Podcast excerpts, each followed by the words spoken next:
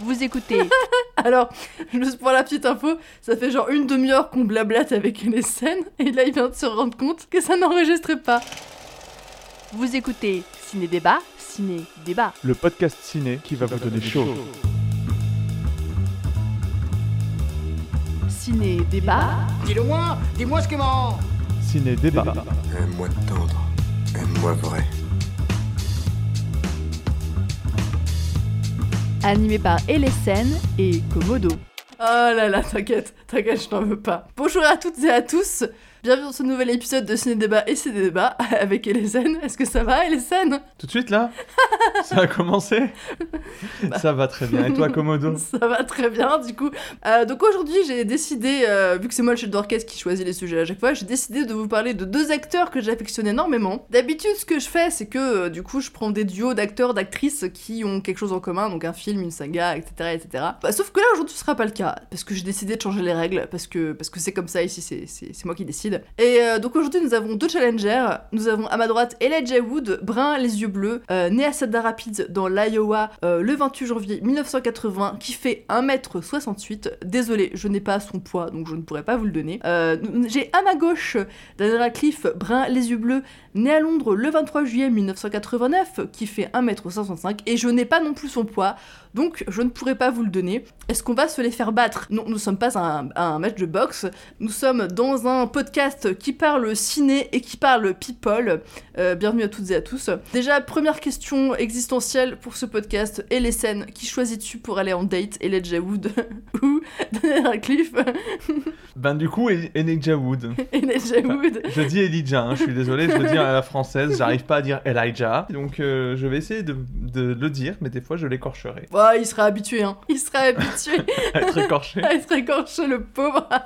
Euh, alors moi, du coup, pour répondre à cette question, euh, comme j'avais dit précédemment, euh, j'ai énormément de mal à, à choisir entre les deux, ne- sur le plan euh, physique ou sur le plan du talent d'acteur. Donc il me semble... Attendez, je vais vérifier. Il me semble que Daniel Radcliffe, je crois qu'il n'a pas d'enfant. Donc comme ça, on pourra parler de... euh, on pourra la parler de, de, de plein de sujets, mais pas des enfants. Et notamment, on pourra parler de Elijah Wood ensemble. Je pense que ce sera très très bien. tu pourras parler de Elijah Wood avec Daniel Radcliffe. Ouais, je pense que c'est un super, je pense que c'est un, un super date. Écoute, je parlerai de Elijah Wood avec Elijah Wood alors. voilà, si je devais choisir un date. je pense que ce sera super bien. non, en vrai, en vrai, j'aimerais trop les avoir tous les deux à ma table et, et leur faire jouer des scènes et tout. Je serais genre ouf quoi. Parce que je pense et, et à mon, à mon- Et leur faire jouer des scènes. mais oui, mais à mon plus grand regret, à mon plus grand regret, ces deux acteurs n'ont jamais fait de film ensemble. Et, euh, et c'est juste ouf parce que ils Faut seraient. faire un remake de Volte-Face. Ah mais oui. Toujours là pour vos idées casting, n'hésitez pas à me contacter. mec de volte-face. Mais non, mais même genre un... bah, on, on fera un exercice d'écriture après, on, on les fera jouer ensemble. vu, euh, Pour les habitués du podcast, euh, vous savez toujours qu'à la fin du podcast, on fait un exercice de, de, de, créat- de création et d'écriture de films avec Ellison, où on fait, on fait nos films parfaits avec euh, le casting qu'on choisit, on a le budget qu'on veut et tout, c'est trop bien. Et engagez-nous si vous voulez des scénaristes. Ah, L'intérêt qu'on a, c'est qu'on est fan de cinéma de genre et donc de petits budgets. oui, c'est vrai. On et coûte sou- pas cher. C'est vrai. Et on peut faire de très très bons films avec peu- petit, bu- petit budget. Exactement. Elijah Wood, Daniel Radcliffe, des deux acteurs du coup que j'ai choisis. euh, déjà de un parce que je trouve que il, il- c'est beaucoup trop flippant euh, physiquement euh, comment ils se ressemblent. Alors on va pas, c'est pas le genre d'acteur euh, que vous vous confondez l'un avec l'autre. hein, euh, voilà, c'est pas euh, comment dire, c'est Oui, pas non, comme- quand même. c'est pas comme Bryce Dallas Howard et Jessica Chastain, où quand vous les mettez l'une à côté de l'autre, vous jouez au jeu des 7 erreurs, mais c'est un peu compliqué quoi. Voilà, si vous êtes pas un minimum physionomiste, vous pouvez vous faire avoir. Mais quand même, il y a, ils se ressemblent, comment dire, c'est tous les deux des petits modèles avec des, des, des yeux bleus extrêmement marquants. C'est un trait physique qui sont, comment dire, qui sont dans leur, qui portent sur leur visage, on va dire ça comme ça, hein, parce qu'il n'y a pas d'autre terme. Et c'est marrant parce que c'est des traits aussi qu'on peut leur faire, euh, qu'on peut leur faire, euh, comment dire, euh, remarquer dans leurs films. Euh, on en parlera plus tard. Et, et ces deux acteurs qui surtout ont commencé leur carrière assez jeunes, euh, notamment pour, bah, pour les deux en fait. Ils ont, ils ont, et comment dire, ils ont, ils ont 8, 8 9 ans d'écart, mais ils ont commencé tous les deux leur premier, leur, leur premier film vers, vers 8-9 ans, Euh, notamment pour Elijah Wood qui a commencé son premier film par un petit rôle euh, dans Retour vers le futur 2. Donc euh, bon, j'en parlais tout à l'heure, euh, tout à l'heure quand on a pas, en- quand on a, quand on pensait enregistrer Oui, la, bon, bah, la ça scène. va. Donc la, la, la scène, la scène dans, dans Retour vers le futur 2, c'est quand Marty McFly rentre, donc quand il arrive dans le futur et qu'il rentre dans euh, le fameux café, euh, café vintage, enfin café rétro, voilà, Oui. euh, café rétro années 80. Et, euh, et qu'en gros, il y a deux gamins là qui sont en train de jouer un, vieux jeu vidéo avec des, avec des fusils, enfin des, des pistolets. Et du coup, bah, euh, lui, il leur montre comment il s'y prend. Et donc, il y a un des gamins euh, qui, du coup, est Elijah Wood. Et, euh, donc, quand même, c'est- pas mal de commencer premier, premier petit rôle là à 8-9 ans dans, dans Retour vers le futur 2. C'est- je pense que c'est- ça fait bien sur un CV, tu vois. Quand tu prends quand même que ta première réplique au cinéma jamais, c'est insulter Michael J. Fox. Ouais, insulter Michael J. Fox. Effectivement, c'est. Quelle entrée dans le, dans le game. Donc du coup, euh, je les ai choisis tous les deux parce que euh, effectivement, ils ont, euh, ils ont leur carrière a explosé. Alors le, le peu de carrière qu'ils avaient déjà a totalement explosé en 2001 euh, parce que nous avons effectivement Daniel Radcliffe qui lui a débuté, c'était son premier premier gros rôle, donc Harry Potter. Hein, c'est pas un petit rôle quand même. Donc Harry Potter, adaptation de la saga euh, littéraire à succès, qui a commencé en 2001 et qui s'est arrêté en 2011, donc une grosse grosse période de sa carrière. On y reviendra ensuite. Et du coup, Elijah Wood, qui lui a commencé, enfin comment dire, qui n'a pas commencé, mais qui s'est vu propulsé au rang de star mondiale, comme beau- beaucoup d'autres acteurs d'ailleurs, euh, avec, euh, avec le, la saga du coup du Seigneur Anneaux. Donc saga du Seigneur Anneaux qui avait beaucoup d'acteurs qui n'étaient pas très très connus à l'époque et qui avec, avec la trilogie sont, vus sont, sont vus devenir des stars mondiales, même s'ils avaient déjà une petite carrière avant. Euh, donc voilà, donc euh, deux acteurs assez jeunes qui euh, ont tous les deux joué dans deux gros morceaux euh, du coup euh, du cinéma euh, fantaisiste fan- fan- fantasy voilà donc j'imagine les scènes que tu as vues Harry Potter et Anneaux quand même hein. J'en ai entendu parler. t'en as entendu parler J'en ai entendu parler. vite fait. Ouais, ouais, je, ouais, ouais, je tu vois. vois vite fait ce que c'est Bah, il y en a un, c'est c'est un truc comme, enfin, où ils sont, où ils sont avec des fées là, un peu dans, avec des, des, des chevaliers.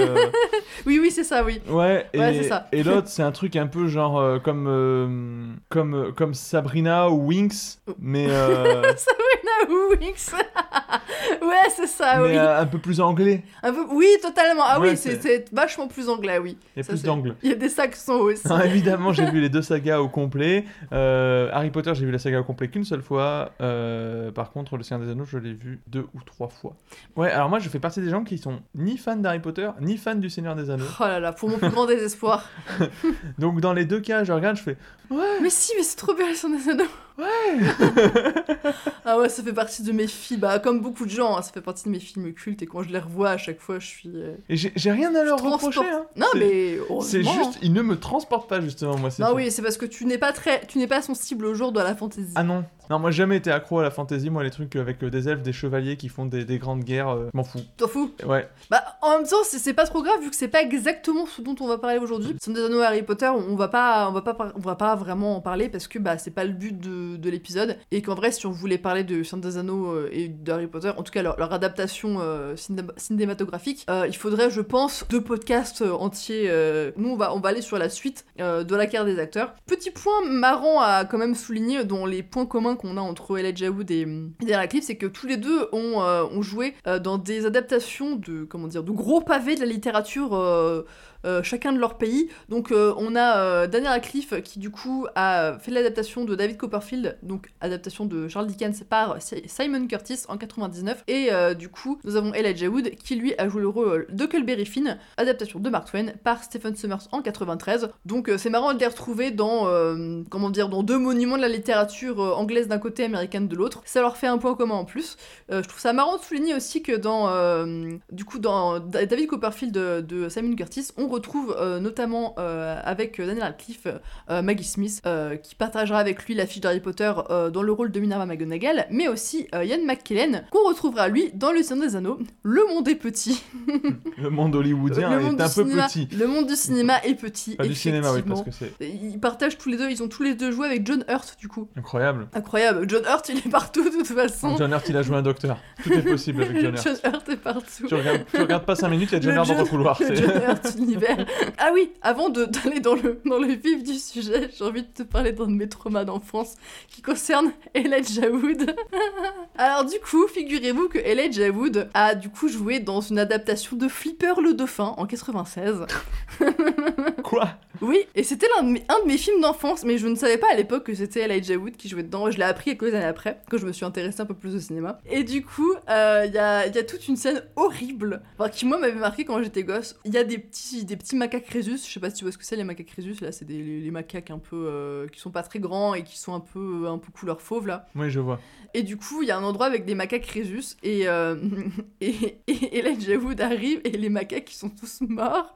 Genre ils sont étendus sur le sol et moi quand j'ai vu ça étant gosse, faut savoir que j'adore les singes, euh, ça m'a totalement traumatisée.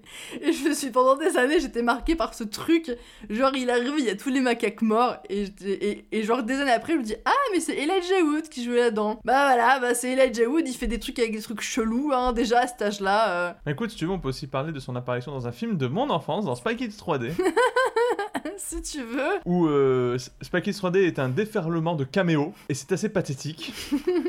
et arrive un moment où l'élu arrive et sort de la lumière. Ouais, le guide, il est appelé. Ah. Euh, il sort de la lumière, ça se passe dans un jeu vidéo. Elijah Wood, en armure super stylée, qui c'est C'est moi, et il meurt.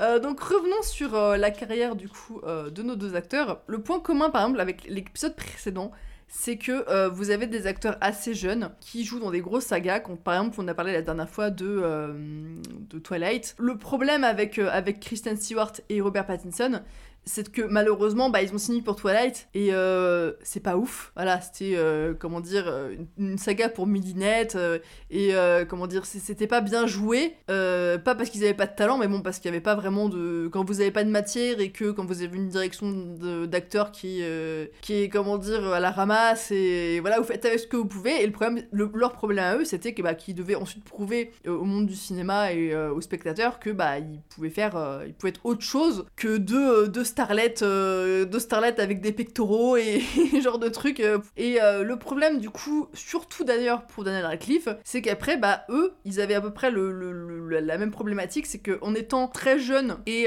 pour leur premier gros rôle dans des, films aussi marquants et dans des rôles aussi marquants, eux aussi bah du coup devaient ensuite prouver au monde du cinéma qu'ils étaient pas juste Harry Potter et Frodon Sake quoi. Le problème c'est pas forcément autant posé pour Elijah Wood, même si quand même un petit peu, mais surtout sur surtout du coup pour euh, Daniel Radcliffe qui euh, a été façonné très très jeune que les gens ont réellement vu grandir sur euh, sur les écrans Euh, parce que bon quand on commence on a 11-12 ans et quand on finit on a un peu la vingtaine quoi entre bon ça lui a pris 10 ans de sa carrière en vrai Oui, c'est ce que j'allais dire. de jouer Harry Potter Parce que Elijah Wood, lui, il a tourné en trois films qui ont été tournés en même temps. ouais a- en année après année, Oui. sur trois ans c'était fini, alors que Harry Potter c'est. Oui, Harry Potter, ça a vraiment été un gros, films, gros quoi. morceau de sa carrière, et ça se voit quand on regarde du coup leur page Wikipédia avec leur filmographie. Bah du coup, Elijah Wood lui a une filmographie vachement plus variée avec vachement plus de trucs, parce que Harry Potter, du coup, euh, ça, ça, ça l'a pris pendant des années, des années, des années, et je, je pense que ça a été juste épuisant pour lui, et j'imagine bien qu'à la fin, il était content quoi, que ce soit terminé. Moi, je pense que j'aurais été contente aussi, parce que, euh, parce que du coup, pendant, pendant qu'il faisait Harry Potter, bah il a fait quelques trucs, mais pas grand chose quoi, parce que ça lui prenait, euh, ça lui prenait tout son temps, toute son énergie, et ensuite, bah du coup, il a dû sortir de cette image-là. Et euh, bah, ça a été un peu, un peu compliqué, je pense. Et, euh, et comme beaucoup de ces acteurs-là, euh, quand on prend aussi pareil pour, euh, pour Kristen Stewart et Robert Pattinson, bah, c'est des gens qui vont se tourner vers des rôles aux, antipodes de, de ce qu'on peut de ce qu'on les voit faire de ce qu'on a l'habitude de les voir faire quoi. Parce que bah, ils ont besoin de prouver au monde qu'ils sont pas juste qu'ils sont pas juste le personnage qu'ils ont incarné et qui est le plus connu et qu'ils peuvent faire autre chose c'est vraiment parce que du coup en alors du coup là on va parler je vais très vite fait parler de, théâtre Euh, donc en 2007 nous avons Equus donc euh, cheval en, latin donc euh, pièce de Schaeffer qui est un dramaturge extrêmement connu. Alors je, connais très très peu de cette, je connais très très peu du, comment dire, de, la pièce en, elle-même. Ce que je sais, c'est que c'est tiré d'un fait de, un, un fait divers, un vrai fait divers.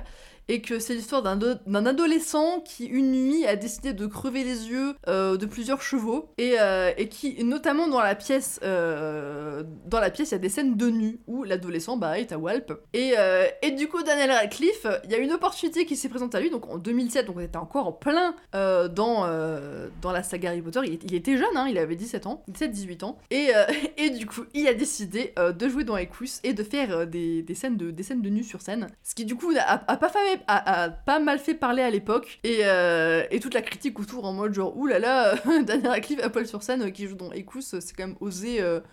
Harry Potter et tout machin. Alors je ne sais pas comment ils s'en est sortis, mais je pense qu'ils s'en est bien sortis, euh, vu, son talent euh, d'acteur et tout ça. Et du coup voilà, donc directement, euh, Daniel Radcliffe, elle a posé, le truc de ok, je suis Harry Potter, mais je vais pas faire que ça toute ma vie, et je vais faire des trucs qui n'ont rien à voir et qui en plus vont, je pense, vous perturber. Donc du coup, effectivement, Elijah Wood, ce que je disais, c'est qu'il a pas eu forcément besoin de mettre les pieds dans le plat de la manière fracassante qu'a dû le faire qu'a- qu'a dû le faire euh, Daniel Radcliffe, même si Daniel Radcliffe, concrètement, ah, ces films, ces films d'ensuite, vraiment, qui ont suivi euh, Harry Potter, ça restait quand même assez consensuel, même si c'est dirigé très vite vers le cinéma d'horreur, mais bon, ça reste du, comment dire, ça reste du cinéma d'horreur euh, très, très, comment dire, formaté, euh, voilà, quand on- La Dame en Noir, euh, on, on peut pas dire que ce soit le, le film d'horreur de la décennie. Bon, même s'il est sympathique à regarder comme ça, voilà, mais bon, c'est pareil. Pareil, Horns, je crois que tu l'as vu. Oui, Hans, je l'ai vu, oui. Euh, Horns d'Alexandra Aja ou Aja, C'est pas vraiment de l'horreur.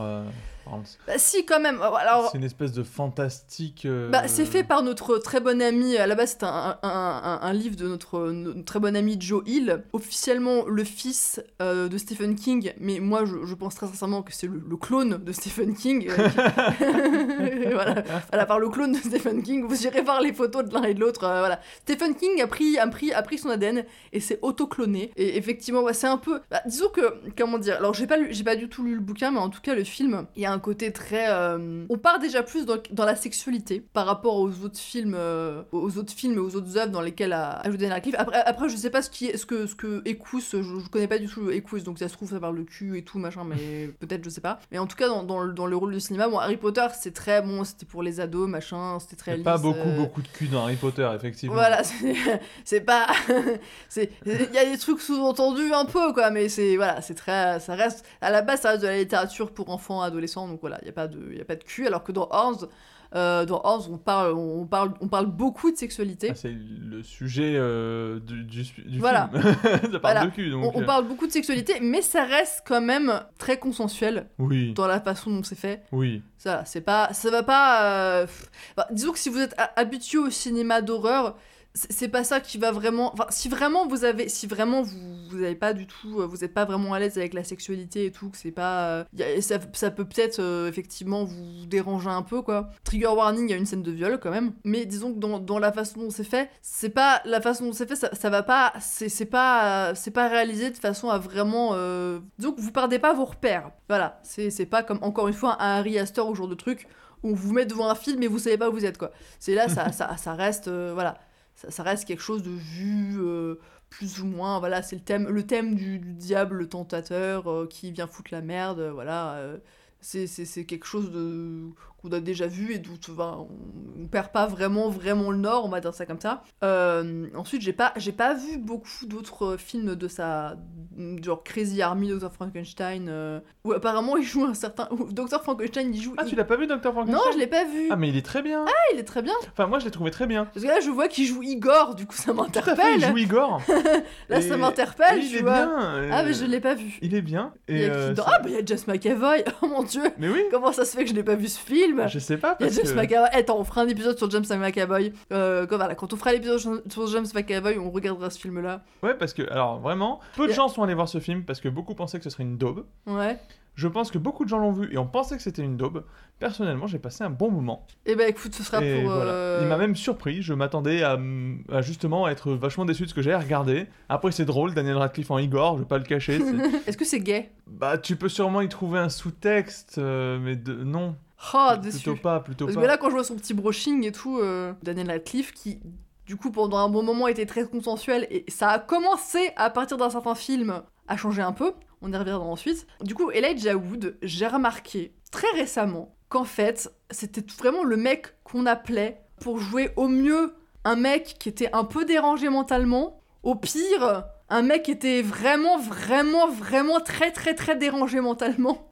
Voire un tueur en série. Parce que voilà, il, il a quand même. Dans, alors, j'ai pas vu tous ses films, mais au moins dans, dans deux de ses films, il joue quand même un tueur en série. Euh, donc dans Sin City où euh, il joue le rôle de Kevin qui est un cannibale qui moi m'avait assez marqué quand j'avais regardé Sin City euh, notamment la scène où la meuf on apprend que la meuf s'est fait bouffer la main et j'étais genre ah oui ok c'est sympa donc on- il est pas très il est pas c'est pas le personnage le plus présent de Sin City loin de là hein.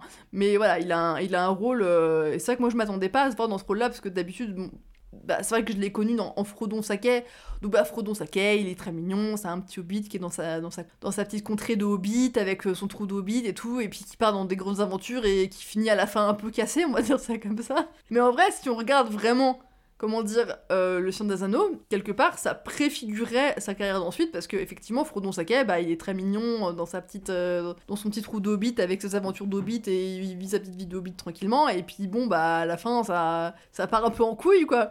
Et, et en vrai, c'est vrai que bah, Frodon, quand même, bah, dans sa tête, à la fin, il est pas très très. euh, il est plus très très euh, comme il faut, quoi.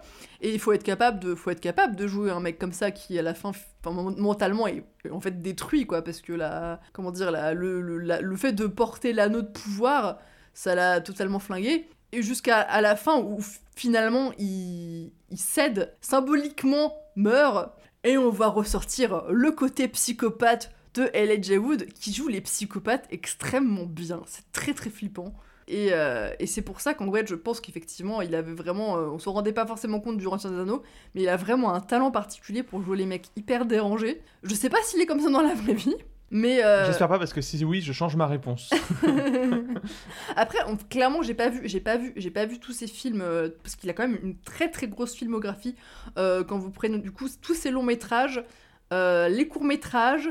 Alors, il fait beaucoup aussi, faut noter, c'est un acteur qui fait beaucoup de voix euh, pour des films d'animation, pour euh, des, des- séries d'animation et euh, pour des jeux vidéo. Il a joué dans pas mal de clips musicaux aussi, donc c'est quand même quelqu'un qui a une grosse grosse carrière et qui a notamment aussi pas mal de séries télévisées à son actif que ce soit pour des caméos ou pour des rôles principaux.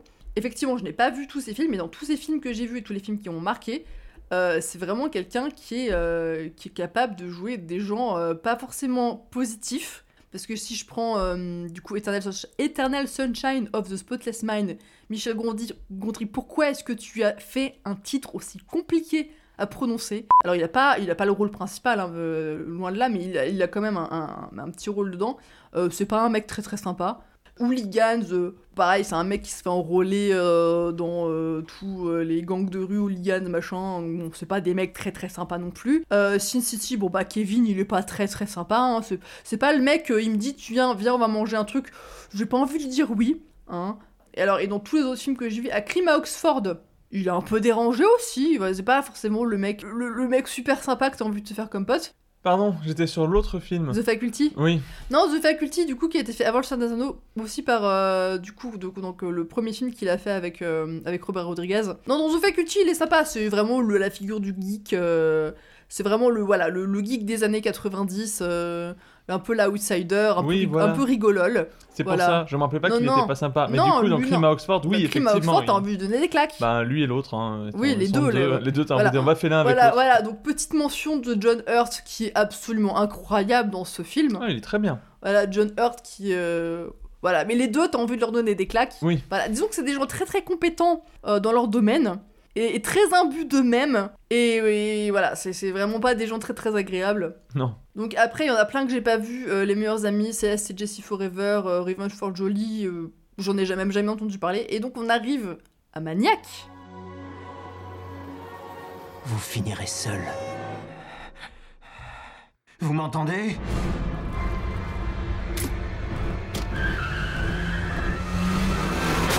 Tout autant que vous êtes.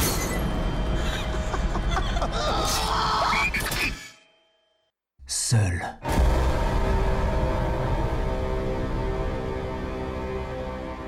Frank Calfoun, je sais pas comment ça s'écrit. Donc euh, euh, qui est du coup euh, un remake de Maniac sorti en 1980, qui d'ailleurs a été réécrit par euh, Alexandre Hara et Grégory Levasseur. Donc Alexandre Hara à qui on doit du coup Horns euh, avec euh, Daniel Radcliffe. Voilà, le monde, le monde du cinéma est petit. Définitivement.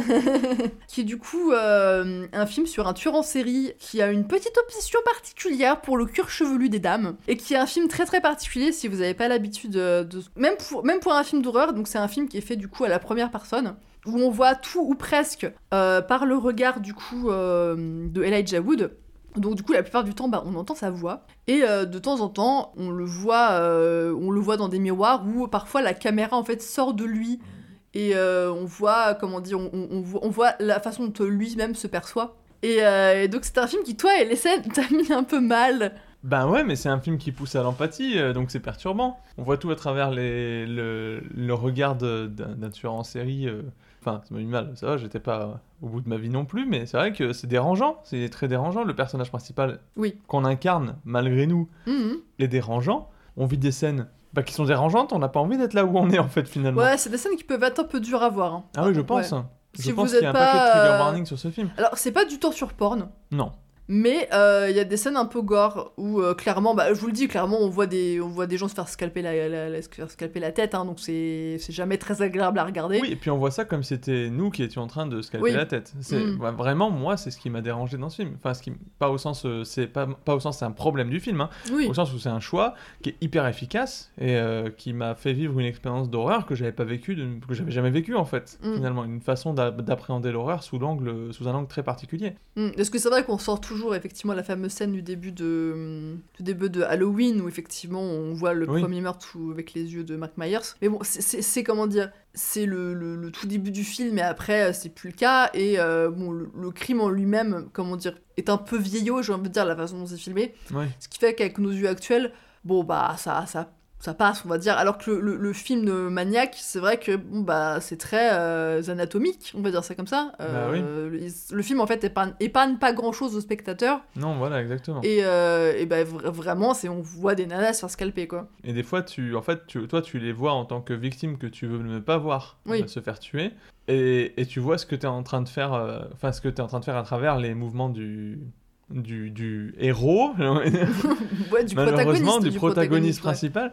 Et, et tu sais, tu, tu sais que ça va mal se passer, et tu sais qu'il est en train de, de complètement euh, l'amener où il veut l'amener, et tu la vois, et t'es, mais fais pas ça Ouais, surtout qu'en plus, concrètement, terrible. en plus, concrètement, tu, tu, tu comprends très bien pourquoi il fait ça. En plus, c'est genre, t'as Oui, t'as un peu. En vrai, c'est un peu un personnage à la Norman Bates qui a, complètement. qui a des problèmes avec sa maman, on va dire ça comme ça. Là, ce qui est assez dérangeant dans le film, c'est ça aussi, c'est que Oui. tu tapes ces délires. euh, Oui, enfin, oui. ouais, ouais. Bah, il y a tout un jeu au début. Comment dire, je, je pense que c'est clairement quelqu'un qui a un problème avec la réalité. Hein. Je, je sais plus ce que c'est le, le, le- Il est schizophrène. C'est une forme de schizophrénie où vraiment, euh, vraiment la réalité, euh, c'est autre chose, quoi. Et du coup, vraiment, il a des hallucinations et il voit des choses qui sont pas réelles.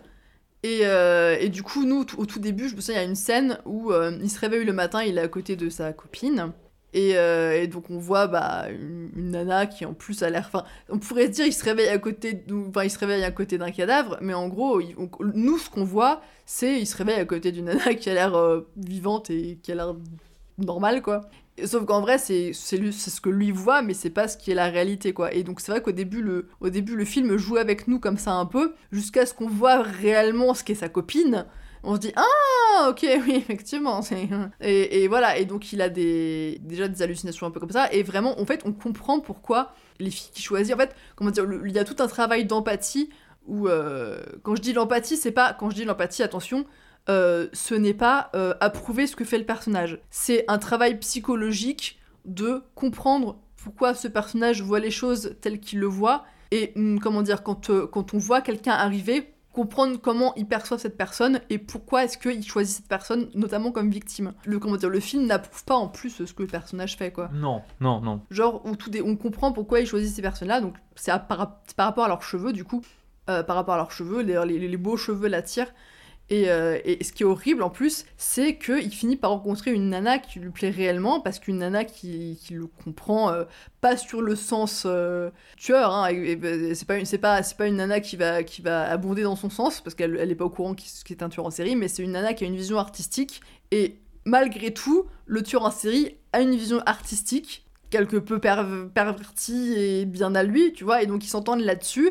Et il y a tout ce jeu de est-ce que il a envie de la. Qu'est-ce qu'il va faire avec cette nana-là, quoi? Est-ce qu'il va la buter? Est-ce qu'il va pas la buter? Est-ce qu'il va aller arriver au-delà de de son envie de tuer des gens? Est-ce qu'il va peut-être enfin vouloir se soigner? Parce que clairement, je pense que cette personne a- a très fortement besoin d'un psychiatre et d'une bonne grosse thérapie. Et donc voilà, il y a tout ce travail-là qui est fait. Et, euh, et malgré tout, bah, le film nous met face à des trucs horribles. Et on est partagé entre le fait de être totalement dégoûté et révolté par rapport à ce que fait le personnage. En même temps, bah, on le voit à travers ses yeux, donc on comprend pourquoi il le fait, quoi. Malgré le fait que finalement, Elijah Wood est très peu vu à l'écran. C'est aussi pour ça que je faisais mention du fait que c'est quelqu'un qui fait beaucoup de doublage sur des séries et des, jeux vidéo. C'est, je dire, que c'est quelqu'un qui bosse aussi beaucoup avec, avec sa voix finalement. Euh, alors on peut ou ne pas aimer sa voix parce qu'il a quand même une voix un peu particulière. Euh, mais voilà, c'est quelqu'un qui même sans, sans avoir un jeu physique à l'écran est, euh, est capable de, euh, de nous faire frissonner, de nous mettre très mal à l'aise juste, juste en parlant. Et, et le peu de fois où du coup on le voit à l'écran du film, on n'est vraiment pas très très à l'aise avec lui, quoi. Parce, parce que déjà à chaque fois, à chaque fois il est déjà oui, il a des, il a des looks improbables dans tous ses films maintenant. euh, je crois que c'est fait exprès. Et, et- et voilà, c'est un très très bon film que je recommande, mais vraiment, faut, faut, je pense que c'est un genre de film qu'il faut avoir déjà un petit bagage dans le film d'horreur pour pouvoir l'apprécier. Donc, euh, 'fin, si vous n'êtes pas habitué au genre, je pense qu'il faudrait regarder donc euh, Psychose avant, euh, le, euh, Le silence des agneaux, ce genre de truc, parce qu'on est à peu près sur les mêmes thèmes. Ouais, ouais, c'est le même genre. C'est le même, ouais, c'est les mêmes thèmes abordés. Et si, si, enfin, voilà, si, si après avec ce genre de film vous avez pas de problème, Maniac, oui, c'est, c'est. Bah, ce sera un peu plus dur. Si, si vous souffrez euh, comme moi d'avoir de l'empathie euh, très facilement, euh, le, le fait de vous d'être projeté de force dans le, le personnage, c'est pas facile quoi. Ouais, après, effectivement, si vous êtes dégoûté par, comment dire, le, le fait de... Genre, je sais qu'il y a des gens qui peuvent juste pas voir ça, et je le comprends parce que c'est un peu compliqué. Genre, le, des, des peaux arrachées... Voilà, clairement, les peaux arrachées, ce genre de truc. parce que je, je rappelle qu'ils scalpent des gens. Voilà, c'est c'est un peu... Ça peut être un peu, un peu, un peu, un peu sensible. Voilà, donc premier film où vraiment euh, il incarne tout du long un, tueur en série, même s'il avait déjà fait dans Sin City, et euh, où on voit qu'il est concrètement il, excelle en fait dans les rôles de, de, personnes, euh, de, personnes comment dire, un peu dérangées. Donc ensuite, bon bah il reprend son rôle de, de Frodon euh, dans, dans la trilogie du Hobbit. Trilogie dont on aurait peut-être pu se passer. hein. Et on va passer effectivement à Comme tout daddy.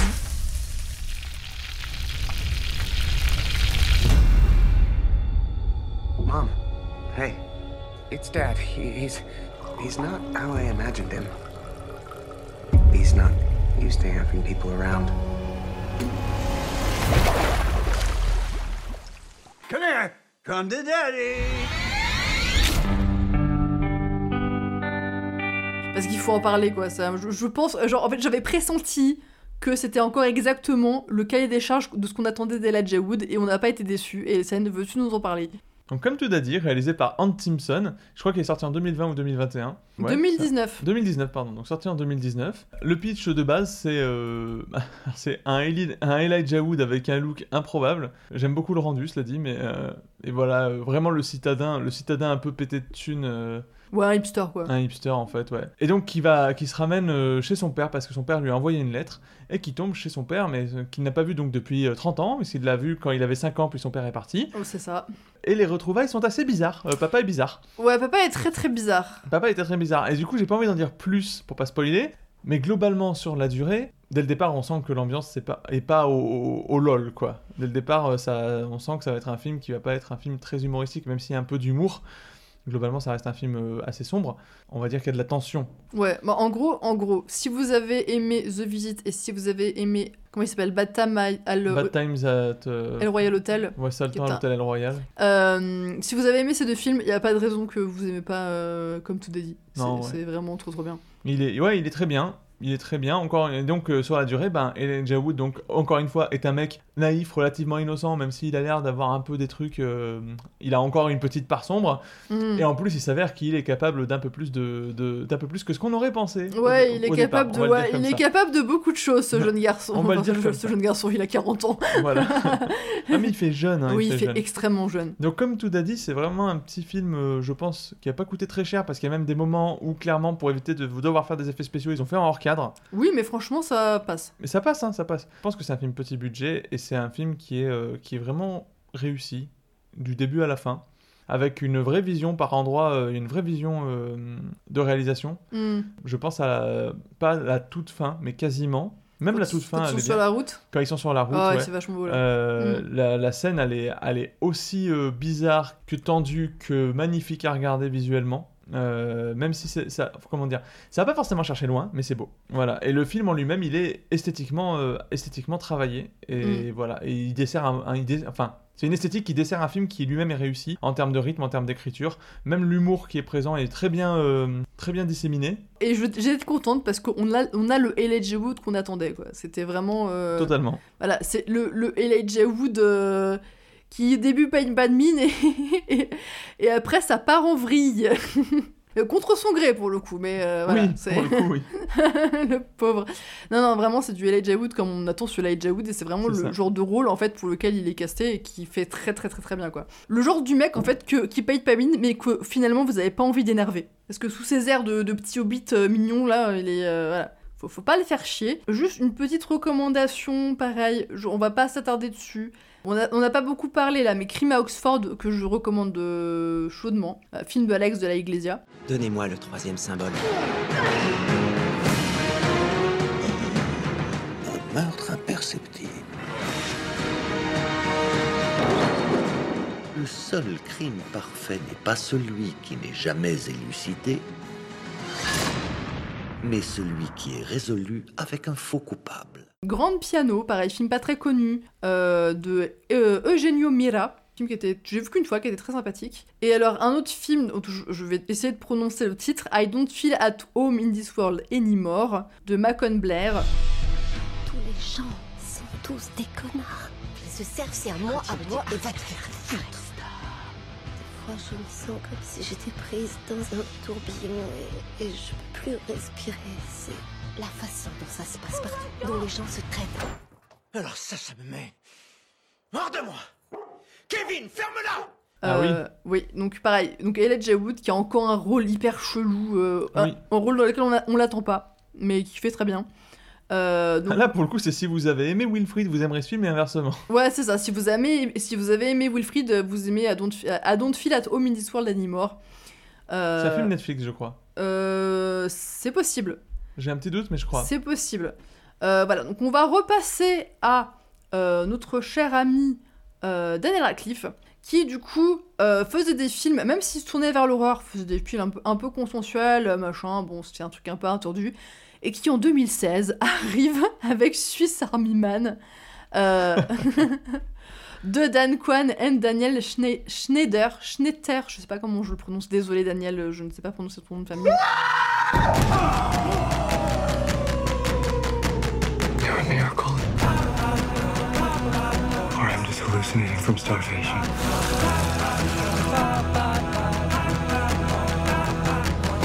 You're special. You're special. Swiss Army Man, et il partage l'affiche avec Paul Dano. Paul Dano, qui est un acteur absolument fantastique. Euh, si vous ne voyez pas qui c'est, c'est le, le fils, euh, le fils dans Little Miss Sunshine, celui qui veut être euh, pilote d'avion. Et je n'en dis pas plus. Et, si vous avez vu Little Miss Sunshine, vous savez qui c'est. voilà, vous savez qui bon. c'est. Swiss Army Man, veux-tu nous parler de Swiss Army Man? Voilà, en tout cas du, du plot de Swiss Army Man, si Bah, ouais. souviens. Ah oui, oui, le, le plot est très, est très bien. Paul Dano est sur une île. et puis là, il trouve un cadavre. Et le cadavre, il pète. et ben le cadavre, c'est Daniel Radcliffe qui le joue. Et quand on a ce, quand on a ça, c'est improbable. Daniel Radcliffe qui joue un cadavre, Qui pète. qui pète, qui pète beaucoup, ah, qui pète, et qui bande. énormément. Et qui bande et qui parle. Ouais. Mais qui, pour le coup, est un cadavre. Il ne marche pas, il, voilà, mais il, a pas, il mange pas, il boit pas. Mais. euh, S'il parle, Il parle, oui, c'est tout. oui, il, finit par parler, ouais. Il parle, il peut pas bouger lui-même la tête, il Oui, peut pas lui-même euh, marcher, il peut pas. Mais il bande, il pète et il parle. Euh, Voilà. Quand je dis qu'il bande, c'est pas pour rien. C'est ça. ça Oui, non, c'est pas. Ça, ça, disons que, disons que son zizi peut servir de boussole. Voilà. En fait, c'est- difficile de. Parce que, bon, globalement, un couteau suisse, ça s'appelle a Swiss Army Knife. oui. Là, la- le film s'appelle Swiss Army Man. Voilà, c'est parce qu'il faut tout faire. Voilà, c'est en fait le titre est clair. Et le problème c'est qu'en français on pense mec de l'armée suisse, alors Oui, qu'en oui. fait parce que nous on dit un couteau suisse, donc on aurait dit un, un humain suisse, ça Oui. s'appellerait Swiss human, enfin Oui, ou humain homme suisse. couteau suisse, on va on Ouais, dirait ou homme couteau suisse. ouais. voilà. Et voilà, donc c'est Swiss Army Knife, sauf que le knife c'est un man. Et en Voilà, l'occurrence c'est c'est un un, c'est un dead body. C'est un dead body, et ce film est incroyable. Ce film est très drôle. Oui, oui, il est drôle en plus. Et en plus, on se demande, parce qu'en fait, concrètement, concrètement bah, c'est Paul Dano, je crois qu'il a essayé de se suicider, pareil, je crois, qui s'est retrouvé sur une Euh, île déserte. Ouais, je sais plus exactement comment il se retrouve sur cette Alors île quand je dis île déserte, hein, c'est pas l'île avec les palmiers et tout, c'est vraiment genre un caillou. euh, ça se passe genre au- dans le nord des États-Unis ou au Canada, donc c'est vraiment genre euh, une petite île avec euh, quelques arbres à rocher au milieu de au milieu de la mer, mais bon c'est pas euh, c'est pas l'île paradisiaque, c'est près de c'est près des grosses forêts. Ouais, c'est vraiment le hum, comment dire au niveau du panorama, ça fait grosse forêt nord-américaine canadienne. Et en gros il va il va réussir à survivre grâce à un cadavre sans le manger. ce ce n'est pas une histoire de cannibalisme. Ah oui, il gerbe des maxi jets d'eau aussi. Ouais, et il, il réussit à survivre grâce à ça en s'alimentant avec euh, la flotte du cadavre. Bref, il y a plein de trouvailles euh, trop, trop. Enfin, en fait, c'est un film, on peut pas vous en parler plus que ça. Ouais. Euh, pour pas vous spoiler et pour Et pas. le, pitch suffit à savoir si ça vous intéresse ou pas après quoi. Ouais, ouais, mais c'est vraiment un film très très bizarre et euh, c'est là qu'on voit que Daniel Radcliffe, il y a vraiment un, un- un tournant dans sa carrière. Il s'est dit, je vais jouer un cadavre avec Paul Dano. C'est. euh, et les deux ont une alchimie incroyable. Oui, il marche très bien. Les deux ont une alchimie incroyable et vraiment on s'attendait pas, genre vraiment le film Daniel Radcliffe joue un cadavre, un cadavre qui pète. C'est bête, hein, mais c'est drôle quoi. Ouais. Désolé, hein, mais. non, non, mais ce film, il y, a des- il y a des scènes, je vais pas en dire plus, mais la scène où il recrée ce qui s'est passé dans un bus, Ah ouais, ça c'est incroyable ça. voilà, Ah oui. cette scène est incroyable. Et euh, les deux sont fantastiques, et les Oui, deux oui. acteurs sont fantastiques, et c'est là qu'on voit que Daniel Radcliffe, il est capable de, de sortir, il, il est capable vraiment de donner énormément de choses, même en jouant un cadavre, quoi. Et il est juste... euh, ouais. Et on arrive à Guns Akimbo. Des psychopathes essaient de me buter.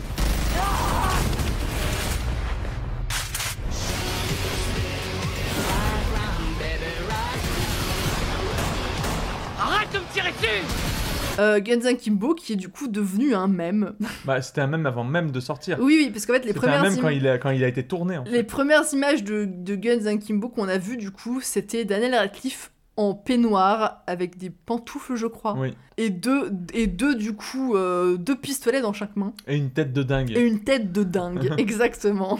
Et c'est un même qui est encore utilisé Et c'est un même régulièrement. oui. Et Bah, sur, ouais, c'est surtout fait, genre, on est en comparaison avec, euh, avec Harry Potter, du coup. Ouais, même maintenant, il est intégré à des moments, euh, des gars qui tournent la tête et qui le voient derrière la fenêtre en train de faire rien avec ses flingues. Et c'est vrai que bah, du coup ça a marqué aussi, alors, parce que du coup Swiss Army Man, ça parle vraiment aux, comment dire, aux gens qui ont l'habitude du cinéma et qui vont chercher des films un peu bizarres, mais Guns Kimbo ça a vraiment, comment dire, les images ont vraiment fait le tour de, des réseaux sociaux. Tous, euh, tous les gens qui ont vraiment grandi avec Harry Potter et tout, euh, enfin, savent qui est Daniel Radcliffe, et genre cette image-là, c'était totalement genre du anti-Harry Potter. c'est l'inverse de ce que tu t'attends à voir. Et, et ça a vraiment marqué tout le monde et tout le monde était euh, qu'est-ce que c'est que ce film? Et je, je, je suis pas sûre, en vrai, beaucoup de gens aient vu Genza Kimbo. Je pense pas. Moi, j'en ai pas vu beaucoup de gens qui en parlent. et J'ai vu beaucoup plus de gens poster des images que de gens voir le film. Ouais, ouais. Bon, pour ce qui est du pitch, euh, globalement, notre cher euh, Daniel Radcliffe joue un gars euh, qui cherche pas la, qui cherche pas d'embrouille dans sa vie et qui se retrouve malgré lui embarqué dans un jeu qui consiste dans un jeu qui se passe dans la vraie vie Oui, alors, où les gens doivent se tuer entre eux. oui, alors à la base, il se retrouve dedans. Tu te souviens comment il se retrouve dedans Et ben plus vraiment. Je crois qu'il fâche quelqu'un. mais, En euh, gros, il fait. En gros, c'est un ah troll. oui, il troll sur C'est internet. un troll, ouais, c'est un C'est troll vrai. sur Il internet. troll sur internet et du coup il se fait embrigader dans le jeu malgré lui. Oui, parce qu'en gros, il critiquait. Je sais plus ce qu'il a. En fait, je sais plus à qui c'est. Enfin, bref, il a. En fait, il y a un modérateur à un moment qui lui parle et Ouais. qui lui, ça, me revient. Ouais. Il y a un modérateur qui lui parle et qui lui dit bon le troll tu vas t'arrêter tout de suite parce que sinon ça va partir. Il est en mode ouais, tu vas faire quoi, tu vas faire quoi, etc. Et, euh, et en fait bah, il, il fait ça. Ouais, en gros, c'est un jeu dans la. enfin, c'est c'est déjà un thème qu'on a, qu'on voit pas mal au cinéma de euh, des gens qui doivent se tuer dans la. Enfin, c'est un- des gens qui doivent se tuer dans la vraie vie.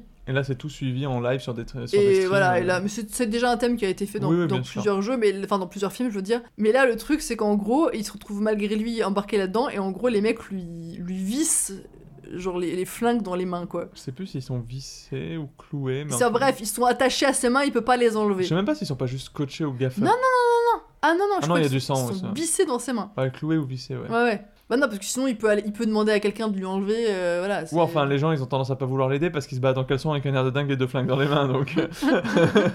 et donc voilà, bah, il se retrouve à devoir survivre, Ouais, devoir sauver sa peau. euh, sachant que ses mains sont inutilisables puisque maintenant ses mains sont littéralement des flingues, en fait. Oui, oui. Voilà, c'est un film totalement sous adrénaline, Mm. totalement énervé, qui finalement euh, pète pas trois pattes à un canard, mais qui marche Il très bien. bien quand même. Ouais, non, mais il marche Bah, bien. vous passez un bon moment. En fait, genre, vraiment, c'est le genre de film où si vous voulez un truc pour regarder entre potes, un truc un peu, un peu pas mal, un peu, rigolo, un peu rigolo, un peu déjanté. Bien délire, ouais, ouais. Euh, ouais, franchement, on, on vous le Très énervé. Ouais, c'est très énervé. Genre, c'est ouais. très dynamique, Si vous voulez un euh, truc très dynamique, voilà. On n'est pas sur. Parce que l'autre dont on parlait avant, Swiss Army Man, il est, il est tranquille. Ouais. Faut, faut pas Il y avoir a quelques sommeil. fulgurances, mais c'est vrai qu'il est, il, il est, au niveau du rythme, il est tranquille. Faut Alors pas que avoir sommeil. Alors que là. Euh, Akimbo, ouais, il est, il est sous, il est sous adrénaline le film là. C'est, mais c'est un très très, ouais, c'est vraiment très, c'est crazy Daniel Radcliffe. euh. Ouais, par contre, ouais. En fait, lui, il est pas tant crazy finalement parce que il essaie juste de survivre. Ah oui, il essaie de survivre. Mais du coup, non, mais je veux dire, c'est le film en lui-même qui est un peu. euh, Le schéma en lui-même, il est très classique. Oui, le schéma est classique. Le film, il a un montage sous acide. Et, et il me semble que la BO aussi, elle est très très énervée. Le film en lui-même est cool. Voilà. Après, ça va pas chercher non plus. Ça, ça révolutionne pas un genre. Non, ça va pas révolutionner le genre, mais euh, mais c'était, euh, c'était quand même, c'était, enfin, je veux dire, si on prend tous les films qui ont été faits de cet acabit-là, Non, c'est un, je c'est un pense bon que film. c'est clairement le, haut- le haut du panier. Et bon Daniel. Radcliffe est quand même vraiment pas mal dedans. quoi. Visuellement, il est pas moche en plus. Et donc après, on va très très vite euh, parler d'un autre film qu'on a vu récemment, du coup, Escape from Pretoria. Ah oui, ce serait dommage de pas en parler. Oui. Tu crois que tu vas pouvoir fabriquer une clé avec un crayon et des papiers? Non, je vais la faire en bois. C'est complètement dingue. Donc tout ce qu'on a à faire, c'est fabriquer une clé extrêmement complexe et faire en sorte qu'elle atteigne la serrure située de l'autre côté de la porte blindée de 8 cm d'épaisseur, alors qu'on n'y a absolument aucun accès. J'adore cette idée. Qui est du coup bah, tiré d'une histoire vraie et ça fout encore plus les boules. Ça, c'est ce qui est le plus, euh, le Ouais. plus incroyable. Alors, c'est c'est tiré d'une histoire vraie, ça a été quand même euh, enfin, romancé. Enfin, les, gens, les gens qui ont participé à, à ce, à ce truc-là ont été euh, consultants sur, euh, sur le film. Mais euh, du coup, il y a des choses qu'ils ont romancées pour aller plus vite. Et je pense qu'il y a aussi des choses qu'ils ont romancées pour donner une meilleure image d'eux. C'est possible. C'est juste le, le petit disclaimer que je mettrai là-dessus. Alors, Escape from Pretoria, ça parle de, de gens qui sont en prison. Euh, mince, pourquoi ils sont en prison? Bah, ils sont en prison parce qu'ils sont des activistes anti-apartheid en, Ah oui, c'est vrai, Afrique c'est du quand même pas anodin, c'est quand même pas anodin, c'est hyper important, effectivement. Ils sont en prison parce que ce sont des activistes anti-apartheid en Afrique du Sud et que donc c'est mal vu. Mais comme ils sont blancs, ils sont dans une prison pour blancs Ouais. parce que bah ils ont la chance entre guillemets de pas être juste flingués sur place parce qu'ils sont blancs. On les appelle les White Mandela, mais ouais, ils ont, ils ont quand même la, ouais, ils ont quand même la chance d'être. euh, Ils sont très mal perçus, cela dit, par leur euh, geôlier, etc. Ouais, C'est et ils sont mis dans des prisons à, en gros, ouais, ils, ils C'est sont. vraiment de la vermine pour les, les flics qui les Ouais, mais ils sont pas, ils sont pas mis en, en fait, ils sont pas, hum, ils sont mis dans un, dans une section spéciale avec que des gens, Oui, que, avec des, que des que gens des activistes euh, anti-apartheid. Ils sont pas mélangés. euh, Ils sont pas parce qu'en fait, mélangés ils sont considérés plus ou moins comme prisonniers politiques, quoi. Donc. euh, Oui, c'est vrai qu'il y a un truc un peu comme ça aussi. Et donc, bah, il y a un de ces prisonniers, qui est joué par Daniel Radcliffe, qui se dit qu'il n'y a pas de raison qu'il puisse pas euh, fabriquer des clés. Oui, qui ne pas s'échapper de la, la prison, quoi. Et, euh, et donc, la solution qu'il trouve pour s'échapper de la prison, bah, c'est d'arriver à reproduire les clés euh, qui permettent d'ouvrir les portes avec le matériel qu'il a sous la main Mm. en tant que prisonnier. Et c'est juste impressionnant en fait, parce que quand tu regardes, tu te dis ça tient pas debout. C'est n'importe quoi. Mais c'est ce qui s'est passé Ouais, le pire, c'est que c'est une histoire vraie. Et ça, c'est incroyable. Alors, je pense que maintenant, les Non, non, serrures, maintenant, vous, pourriez plus faire des clés comme ça. Mais c'est incroyable Oui, oui. de se dire que c'est vraiment ce qui est arrivé. Je crois que le film dit que les clés sont exposées quelque part. Ou, voilà. C'est c'est incroyable de se dire que ça a été possible pour des gens de sortir d'une prison en reproduisant les clés de leur geôlier. Et donc, tout le long du film, ben, petit à petit, ils passent une porte. Puis, le temps passe. Et ils essaient de passer une autre porte pour arriver jusqu'au bout. Oui, enfin, ça, euh, dit comme ça, c'est un peu bizarre. En gros, Et- c'est- pas. En gros, s'ils font des essais la nuit. Non, mais ce que je veux dire, Oui. c'est qu'il peut pas, il fait pas un, un passe-partout. Oui, oui, il fait Donc, pas un passe-partout, non. C'est ouvrir une porte, c'est une victoire. Ça commence par la porte de sa geôle. Mm. Et ensuite, c'est arriver à ouvrir la porte qui permet de donner accès au Mais matériel. c'est même pas la porte de sa geôle, c'est parce que ça- leur, leur- leurs geôles ont deux portes. Ils ont une grille. Ah oui, c'est vrai, il y a deux autre portes. porte. Il y a une grille et une porte en métal par-dessus. Donc la première victoire, c'est d'arriver à ouvrir la grille Oui. à l'intérieur pour atteindre la porte en métal. Voilà, le film, il est, il est incroyable parce qu'il y a une tension Oui, mais, incroyable. mais en plus, vu, vu que c'est une histoire vraie, bah, on, on- on sait à la fin s'ils ont réussi ou pas. Mais Oui. même en sachant ils ont réussi, enfin même en sachant la fin, Bah, c'est quand on hyper renseigne tendax, pas, quoi. on sait pas s'il y en a un ou dix qui sont sortis en soi. Donc euh, quand tu regardes le film, tu sais pas s'il y en a un qui va sortir Mm. ou 10. je dis 10 parce que bon, ils sont, ils sont pas vraiment 10 dans le film. Mais Oui. voilà, on sait pas s'il y, en a- a qu'un seul qui va s'en sortir ou pas. Donc euh, c'est ouais, le fait que ce soit une histoire vraie, ça te retourne. Donc, quand t'as vu le film, le film il est bon, le film est très bien fait en tant, que- en tant que film, il est très propre. Il y a pas de fulgurance euh, en soi. euh, Ça reste classique, quoi. C'est classique, mais l'histoire en elle-même fait, fait tout finalement. Oui, euh, en fait, et, oui. euh, et bon, bah, c'est vrai que quand le film se termine, il y a les petits cartons qui donnent des infos sur euh, ce que sont devenus les gens, etc.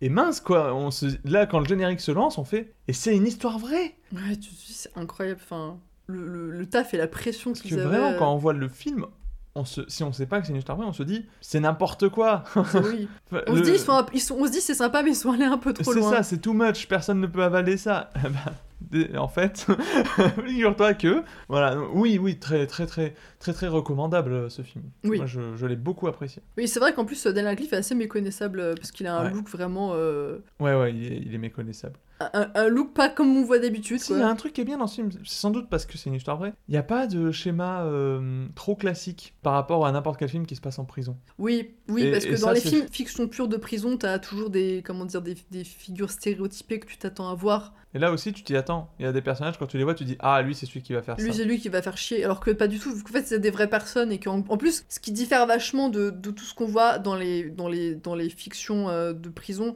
genre euh, les prison break et ce genre de trucs, on s'attend, on s'attend à des stéréotypes. Et euh, bah, les mecs, et c'est des prisonniers de, de droit commun, j'ai envie de dire, dans les prison break, tout ça, donc c'est c'est des gens qui, euh, t'as des meurtriers, t'as des braqueurs, t'as des machins, des mafieux, des tout ce que tu veux, ils sont là, en plus, t'as des espèces d'histoires de gangs, machin, en plus, bon, c'est aux États-Unis, généralement, là, c'est pas, la- c'est pas la même chose, Euh, donc ils sont plus ou moins, ils veulent plus ou moins tout tirer dans les pattes, alors que là, vu que c'est des prisonniers politiques qui en plus euh, militent pour la même chose, donc euh, t'en as un, c'est carrément un pote de Mandela et tout machin, t'es- ils, ont, ont tous, comment dire, ils ont tous la même, ils, cèdent même, enfin il y en a qui veulent pas, il y en a qui veulent pas s'échapper parce que pour eux c'est pour eux c'est trop risqué parce que s'ils essayent de s'échapper bah ils se font buter en fait et mais ils aident quand même ils, ils aident et ils protègent les autres quoi il y a pas de d'histoire de balance et tout Ouais, de ça. mecs qui veulent les faire chier euh, qui veulent les faire chanter ou je sais pas quoi Ils se contentent de pas s'en euh, mêler au pire. au pire, au euh, pire voilà. ils s'en mêlent pas. Au pire, ils font, au pire, au pire, ils font semblant de, de pas voir quand les autres ils veulent faire des conneries. Enfin, ce que j'appelle conneries, c'est ils, essayent de, ils essayent de tester des clés, des machins comme ça, quoi. Et ouais, ça change vraiment du, ça change vraiment du, du, du- du schéma classique qu'on a l'habitude de voir. Mais c'est aussi parce que comme c'est une histoire vraie, le contexte euh, étant ce qu'il est, bah ils avaient pas, ils avaient aucune raison de faire chier les jeux, ceux qui voulaient s'é- s'évader en fait. Ben oui, oui, c'est ça. Mais c'est. En soi, si, il aurait pu en avoir un qui visait la réduction de peine en les balançant. Enfin, ça aurait pu arriver. Ça aurait pu arriver, mais c'est pas arriver. arrivé du coup. Oui, parce qu'en fait, normalement, ce qui est. Alors, juste petite précision, parce que dans, dans le film, on a vraiment l'impression que. En fait, ils sont, ils sont trois à vouloir s'échapper. Euh, on a vraiment l'impression que euh, ça s'est fait comme ça, voilà, qu'ils ont fait cette, euh, cette team-là parce que. euh, parce qu'ils s'entendaient et qu'ils avaient le même objectif. Le, le truc, en fait, c'est qu'à la base, en gros, ils avaient choisi. Le nombre 3 était pas, était pas anodin parce qu'en fait, pour, pour s'échapper de la prison, enfin, pour s'échapper du. Ils devaient passer par un point précis j'en dis pas plus, ne peut contenir que 3 personnes. Donc en fait, ils étaient obligés euh, de partir qu'à 3, sinon à plus, en fait, ça aurait échoué. Et pour eux, c'était vraiment une... S'échapper de prison, c'était vraiment un acte politique, en fait. C'était vraiment pour... euh, Et c'est pour ça qu'aussi, ils, ils, ils- ont été... En fait, il y, en a, y en a plein dans le film, on a l'impression qu'ils sont pas d'accord avec eux, qu'ils ont, qu'ils ont pas envie de s'échapper, mais en fait, ils ont vraiment choisi ces gens-là parce qu'ils avaient des talents particuliers, parce qu'ils étaient trois, qu'il fallait pas qu'ils soient le plus, parce que c'était le, nombre idéal, et qu'en gros, pour eux, bah, c'était un acte politique, parce qu'après, bah, ils se sont échappés, ils sont retournés à les militer, euh, ils sont partis d'Afrique du Sud, et ils sont retournés à les militer euh, contre l'apartheid dans d'autres pays, quoi. Et euh, donc du coup, c'est pour ça que je dis que c'est romancé, faut pas vraiment tout prendre qu'au pied de la lettre, parce qu'ils ont, il y a vraiment des, dialogues et des trucs qui ont pas été faits dans la vraie vie, qu'ils ont modifié, quoi. Oui, parce qu'au contraire, dans le film, ils, ils disent Bon, ben, combien veulent partir avec nous, quoi. Oui. Et en fait, ils, bah, ils sont que trois. Oui, en fait, c'est que- alors, en vrai, dans la réalité, c'est pas ça qui s'est passé. Qu'ils se sont réunis. Enfin, de ce que j'ai compris, c'est qu'ils ils ont, ils ont plus ou moins choisi ceux qui devaient se, ceux que, ceux qui devaient s'échapper en fonction de leur talent et euh, et, euh, et de ceux vraiment qui voulaient le faire, parce que je pense qu'il y en a vraiment. clairement, le risque était énorme, quoi. Donc, Oui, euh, oui, le voilà. risque, il est, il est énorme. Et puis en plus, comme il dit, en plus, derrière, ça peut retomber sur. Euh, Mm. Ça peut retomber sur euh, les gens pour qui on lead, ça peut retomber sur, euh, sur nous. Enfin, Oui. voilà, c'est pas anodin, quoi. Mais vraiment, le truc à la fin, euh, le truc à la fin, alors je, je veux pas trop spoiler, mais à la fin, enfin, quand ils sont prêts de s'échapper, il y a un imprévu et il y a un des persos qui est encore dans sa cellule qui fait quelque chose pour les aider. Et bah ça c'est vrai. D'accord, ok.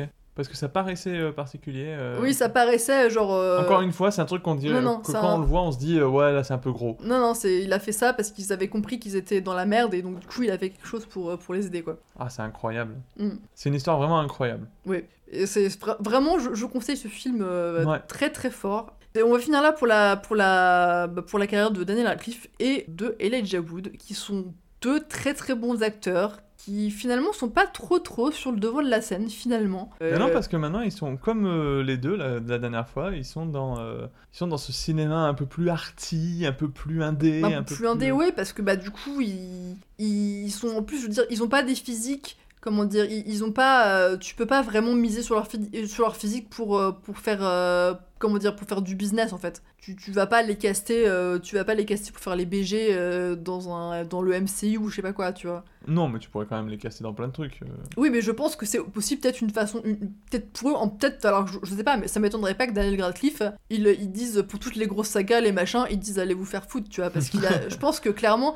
Harry Potter, ça a dû tellement prendre de. Enfin, ça je, je, je- je ne le connais pas personnellement, donc je ne peux pas lui demander. Désolé. Non, puis bon, les deux avec, sur- avec ces sagas-là, ils ont pu mettre Voilà. la daronne à l'abri, donc maintenant ils ont vraiment le, ils ont vraiment le luxe de choisir. euh, oui, je pense. Et je pense qu'aussi, enfin, clairement, enfin, moi, si j'étais actrice, je pense que ça me gaverait, tu vois, d'incarner le même personnage pendant des années, des années, des années. Et Bah, d'un côté, c'est une sécurité. c'est une sécurité, tu vois, mais le truc, c'est qu'en plus, je pense qu'Harry Potter, c'est tellement médiatique aussi, tu vois. Harry Potter, c'était extrêmement médiatique et, euh, et je pense que, enfin, clairement, euh, comment dire, Daniel Radcliffe a dit qu'il y a eu des problèmes, il a eu des problèmes d'alcoolisme et tout, machin, quand il jouait à Harry Potter, et je pense que euh, la surmédiatisation et tous les gens qui étaient autour de lui, il était quand même sur- surexposé.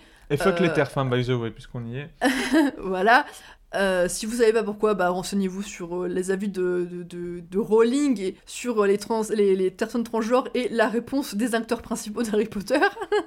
Du coup, je pense qu'effectivement, ça a dû être compliqué pour lui et je pense qu'il veut, je, je pense que je pense qu'il doit se préserver en fait de pas retomber dans ce genre de grosses grosses sagas et de faire des films un peu plus, un peu moins connus, un peu plus bas budget et un peu moins médiatiques, tu vois. Et je pense que, je pense qu'effectivement, s'il a bien géré sa thune, il a que l'embarras du choix en fait. Peut vraiment choisir. Oui. euh, Ouais, ils ont tout à y gagner de toute façon les deux, hein, parce que Oui, euh, ils font, ils sont bien dans, dans ce qu'ils font actuellement. Donc, euh. Oui, je pense clairement qu'ils doivent s'éclater quoi. C'est. euh, Oui, je pense. Ouais. Après, encore une fois, je ne les connais pas En plus, ils se personnellement. retrouvent avec des rôles qui sont tellement variés et improbables que, enfin, mine de rien, ça doit être aussi vachement plaisant en tant qu'acteur de te retrouver avec des rôles aussi changeants et aussi fluctuants, Oui. plutôt que jouer un, un énième héros euh, loyal con. euh, voilà quoi. L'énième élu de la lumière. euh, C'est ça, ouais. Voilà. À la place, on te dit, ah bah tu vas jouer, euh, tu vas jouer un mec qui s'échappe d'une prison en forgeant, enfin en faisant des clés, euh, tu. Oui, ah, en faisant ça- des clés en bois. Ça a l'air cool. ça a l'air cool. Enfin, ça a l'air différent, quoi. Oui, non, mais c'est vrai. C'est alors du coup, je sais pas ce que je, je sais pas, euh, je, je sais pas ce que sera la suite de leur carrière. Là, je vois euh, prochainement, ils ont quelques films de prévus, quelques trucs de prévus. Mais écoute, on, on, On les suivra verra. avec assiduité. Ouais, franchement, ouais, c'est des acteurs qui. Alors, ils jouent. je suis très curieuse de voir le dernier chasseur de sorcières. Avec Elijah Wood et Vin Diesel. Oui, bah oui. Bien sûr. je pense que ça a l'air absolument fantastique. Attends, euh, attends, ça se trouve. hein, attends. Eh, peut-être qu'un jour on fera un épisode euh, sur Vin Diesel, hein. euh, Tout est possible. Tout est possible. Moi, je pense qu'un jour on fera un. On fera, Vin Diesel The Rock. Ouais, Vin Diesel. Ouais, j'avais prévu de faire un épisode sur The Rock, je sais pas Bah, quand, mais Vin, Vin Diesel, Diesel The The Rock. Rock. Ouais. Alors du coup, comme vous savez, euh, à chaque fin d'épisode, on fait une petite partie euh, exercice d'écriture, euh, création, scénario même. Donc cette fois, on aura au casting évidemment Daniel Radcliffe et Elijah Wood. J'ai choisi pour thème du coup, alors on va soit l'urban fantasy, soit l'heroic fantasy, soit un mix des deux, on va voir. Dans un terme plutôt, euh, j'ai envie d'aller plutôt sur euh, l'humoristique, un peu grinçant, un peu euh, parodique, dans ce cabine-là quoi. Et alors donc à chaque fois je mets des petites contraintes. Donc dans les contraintes, évidemment, Elijah Wood, il faut qu'il ait une obsession bizarre. Et il faut que Daniel Radcliffe ait un signe physique, comment dire, particulier, et que tout le monde lui fasse remarquer. ok. Euh, J'aimerais bien avoir aussi une, une, une romance chelou. Ah oui, évi- ah oui évi- évidemment, les, les deux rôles titres euh, sont frères, du coup. Parce que je trouve que physiquement, bah, ça le fait. Oui. Et voilà, on peut avoir aussi une, romance chelou. Et euh, bon, après, on, on verra, on pourra en discuter pour, euh, pour la suite. Euh, donc déjà, par quoi tu t'aimerais être plus intéressé par l'urban fantasy ou l'heroic fantasy? Ou Ah, un mix des deux euh? Je vois bien euh, soit un mix des deux, soit de l'urban fantasy, ouais. Ouais, l'urban fantasy, moi aussi, je, je Ouais, je vois mieux je ça. bah, vu qu'apparemment, heroic fantasy, c'est pas ton truc. euh, Non, déjà, c'est pas mon truc. Voilà. Et puis, finalement, euh, que ce soit l'un ou l'autre, je les ai beaucoup vus dans des films qui étaient euh, assez ancré dans le, dans le réel. Oui, mais après, je choisis Heroic Fantasy vu que, comment dire, euh, Oui, oui, oui, bien sûr. vu je- que Elijah Wood, lui, a déjà bossé là-dedans. euh. Oui, oui, je comprends bien. euh. Voilà, mais vu qu'ils ont tous les jeux. En fait, vu qu'ils ont tous les deux bossé dans la fantasy et c'est ce qui les a fait connaître, on va rester sur ce domaine-là. Mais j'aime bien l'idée d'urban fantasy, euh, surtout pour faire de la, de la comédie, tu peux faire un truc peut-être un peu, euh, un peu à l'arrière-goût de What We Do in the Shadow, quoi. Oui, c'est possible. En, en, en plus grinçant, en plus chelou. en plus chelou et ou plus grinçant. On garde l'esprit à 24. Ouais, bah c'est un peu ça que j'ai en tête aussi, oui. Ouais, alors du coup, pour l'obsession bizarre de euh, Elijah Wood. Alors moi j'avais pensé obsession pour les ananas, mais après ça, peut être autre chose. hein. C'est hyper ciblé euh. Bah, c'est une obsession, il faut que ce soit hyper ciblé. Hein. Oui, mais je veux dire, pourquoi les ananas? Je sais pas, parce que euh, on avait mangé Non. des ananas il y a pas longtemps, donc je me suis dit, allez, ananas. Non, non, mais c'était un exemple comme ça. Euh, si t'as d'autres. Non, mais je c'est juste pour dire que c'est pas ça, ça peut ne pas être, parce qu'on le voit souvent dans son. dire, on n'est pas obligé de refaire un énième maniaque, quoi. C'est pas le but, il est pas forcément obligé d'être Oui. d'être obsédé par un truc, euh, comment dire, malsain, tu vois. Mais je pense que ça peut être bien de d'abord définir ce qu'ils sont, quelle est l'ambiance, quelle est euh, la Ouais. trame, pour ensuite trouver une obsession. Parce que sinon, ça va être compliqué de dire. euh, Après, tu vas devoir forcer, quoi, pour Ouais, faire rentrer le truc. ouais. Alors que tu peux en faire un élément Un important. élément narratif, Ouais, ouais, exactement. exactement. Enfin, un élément important. Bon, Pas vraiment important, mais. un ouais, mais élément tu peux en faire un, un enjeu narratif, exactement. Euh, bien, bien pensé. Du coup, déjà, ils sont frangins. Ok, donc ça c'est important parce que ça veut dire que par exemple, si on est sur. S'ils sont pas humains, ils doivent être de la même race elfique, euh, gnome, whatever. Oui. Donc ça c'est important de le Sauf savoir. c'est un jour que je, je garde. Sauf s'il y a par exemple un qui est un vampire et l'autre qui est pas un vampire, par exemple. Après, sache que je garde, euh, je veux garder, vu que Elijah Wood, euh, c'est dans la vraie vie le plus vieux, bah du coup, ça, ça reste lui le plus vieux, quoi. Même si ça Ok. se voit pas forcément sur son visage, il fait effectivement très très jeune. En fait, je trouverais ça marrant qu'il y en ait. euh, qu'ils soient frères Ouais. et, euh, et donc de base humains. Mhm. Et soit il y en a un des deux qui est devenu un loup-garou, soit il y en a un qui est devenu un loup-garou et l'autre qui est devenu un vampire. Tu, tu pars sur le fameux trope du euh, Ouais. vampire euh, X loup-garou. C'est ça. euh. C'est ça, l'idée de li- présentée un peu en mode euh, en mode ah c'est une tuile qui nous est tombée dessus. Tu vois mais Alors, moi, du coup, je verrais bien Elijah Wood en vampire et. euh, Ben, moi aussi ouais. Et du coup, euh, je verrais bien euh, Daniel Cliff en loup-garou. Moi aussi mais d'un autre côté je me disais que est-ce que ça pourrait pas être marrant que ce soit l'inverse parce que c'est ça correspond moins à, à leur physionomie en fait. Ouais, je Parce sais pas. qu'effectivement Elijah Wood je le vois bien en vampire, en mauvais vampire qui plus est, genre euh, pour une Ouais. raison Y. Je sais pas pourquoi il serait mauvais. Quand il joue bien ces gars qui, euh, qui ont les pétoches, euh, qui, qui ont pas Ah, envie de Après, ça mettre, peut être soit. Alors, aussi, on peut partir sur le truc du. euh, ça peut être tous les deux, genre des invocateurs ou des nécromanciers ou je sais pas quoi. Aussi, vois, ça peut être un euh, truc comme ça aussi. Ça, comment dire, ça multiplie les choix de. Parce que le problème du En fait, loup-garou, ça pourrait être une adaptation de la semaine. une adaptation de la semaine. Ouais, non, ils ont pas du tout le physique pour. Ah, euh, mais si tu prends Elijah Wood qui fait Howard. Et Ouais, non, pas, pas trop. Les gens ne connaissent pas forcément la semaine, donc on va pas partir forcément là-dessus. C'est juste Mais- que je trouvais ça marrant l'idée du mec qui est obsédé par son Necronomicon-like. euh. Oui, mais il peut être, il peut être effectivement obsédé. par- je- En fait, ce que je voulais dire surtout, c'était que euh, le fait qu'ils soient pas des créatures, euh, de créatures of the night, comme on dit, ça veut dire que ça nous laisse plus, comment dire, plus de liberté au niveau scénaristique et au niveau des décors, tout ça. ne serait-ce que avec pour. des cultistes. Oui, ça peut être des cultistes, oui. J'aime bien, je les vois bien en cultistes. Effectivement, ça peut être des cultistes. Je, je, je visualise bien le, les cultistes un peu branques. Euh, En plus, ça leur va tout. Oui, ça leur va tout à fait. Ouais, non, mais euh, c'est ça, tu sais, les, genres qui, euh, d'une manière ou d'une autre, doivent, doivent, par exemple amener un sacrifice Ouais. et galèrent euh, parce que le corps il est super lourd et merde, c'est chiant, ça rentre pas dans le coffre et quand ça ferme, ça tape, ça cogne sur, le, ça cogne sur la tête et ils font Ah non, mais attends, faut pas le. ouais, putain. Oui, ouais. Ce genre de scène ça, un peu, voilà.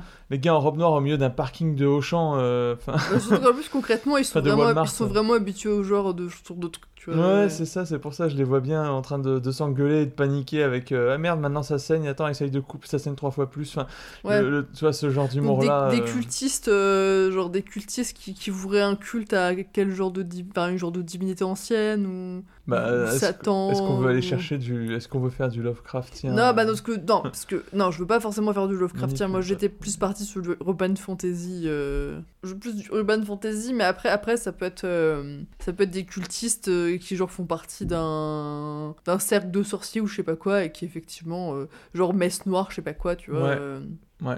Et ils font, ils font partie d'un- d'une congrégation comme, ou d'un coven, comme on dit en anglais. Ouais, c'est ça. Faudrait pas qu'il soit présenté comme bras cassé en tant que tel, genre que ce soit pas les, les boulets de la bande ou un truc comme Ouais. ça, quoi, mais que en gros, il soit en charge d'une tâche qui est pas forcément facile Mhm. et qui, dans une fiction, est facilement réalisée dans beaucoup de cas, mais que là, euh, bah, ça l'est pas. Ouais. Typiquement, comme je dis, aller chercher une victime pour un sacrifice, Ouais, ça, se passe, ça se passe pas c'est super prévu. compliqué finalement parce qu'ils ont jamais assommé quelqu'un, ils ont jamais, euh, voilà, il faut arriver à la rendre inconsciente, à la transporter. Mhm. Enfin, faut pas l'abîmer, mais en même temps, c'est la galère parce que la personne elle se débat. Enfin, voilà, je. Ouais, ça pourrait être effectivement, on pourrait prendre un truc genre tous les X années, il y a un événement qui doit se passer et euh, faut un sacrifice. Ou des, enfin bref, et eux ils sont en charge d'aller chercher un- une victime et, euh, et, ça, et ça ne se passe pas comme prévu. Pour justifier le fait qu'ils soient, qu'ils soient pas habitués en fait à aller chercher, aller chercher quelqu'un, tu vois. Ouais, Aller c'est des victimes. Alors je me dis, si on veut pousser le vice un peu plus loin, on en fait un seul qui est cultiste. Mais bon, c'est dommage. parce Non, non, ce serait le- plus marrant s'ils sont deux- tous les deux cultistes, ouais. J'imagine ce genre de scène où, je sais pas, où ils se retrouvent. C'est vraiment après, tu peux rentrer dans ces tropes de comédie un peu bizarres où ils vont se retrouver à manger à table d'une famille normale et à... alors qu'ils sont pas du tout, ils ont pas du tout besoin d'être là et ils, ils attendent qu'une chose, c'est de pouvoir, euh, je sais pas, assommer Ah, l'un ou. euh, On, on est- on a enfin, déjà, on a déjà pas mal parlé, je sais pas si tu te souviens dans le dernier épisode, euh, genre les gens qui bouffent des trucs chelous à table. euh, Et là, je peux pas te bouffer des trucs chelous, je parle de, tu sais, cette ambiance de décalage où t'as. Oui. Parlez-nous de vous, et l'autre, il est en, il est en robe de. Oui, tu parles d'un, du, bah, concrètement de, de l'humour à la What We, Do- What We Do in the Shadow, Un quoi. peu, ouais, c'est ça, où le gars, il est en robe de cultiste autour de la table en train de bégayer parce que, bah, euh, je sais pas, son frère, euh, enfin, il venait juste récupérer un truc et il s'est fait alpaguer et son frère, il attend dans la bagnole avec le, la personne qui est en train de se réveiller à l'arrière et qu'il essaye d'empêcher de, de sortir du coffre. Ah ouais, tu vois, ce genre de oui. scène, euh, de scène euh, totalement mi-malaise, mi- mi-drôle. Ouais, ouais, je vois très bien. Voilà, je, bon, là, j'ai pas, j'ai pas commencé à écrire le script, donc j'ai pas les vannes. Oui, mais de toute façon, toute façon, voilà, encore une fois, genre, en fait, ce podcast va nous servir de, de, de CV pour, pour faire de scénarios. Ce serait bien, genre, d'avoir le, le budget, le budget qu'on veut, tu vois, avoir les, le casting faut les veut, acteurs le aussi, budget. euh. Alors, on, on fait ce film, mais seulement si a Elijah Wood et Daniel Radcliffe.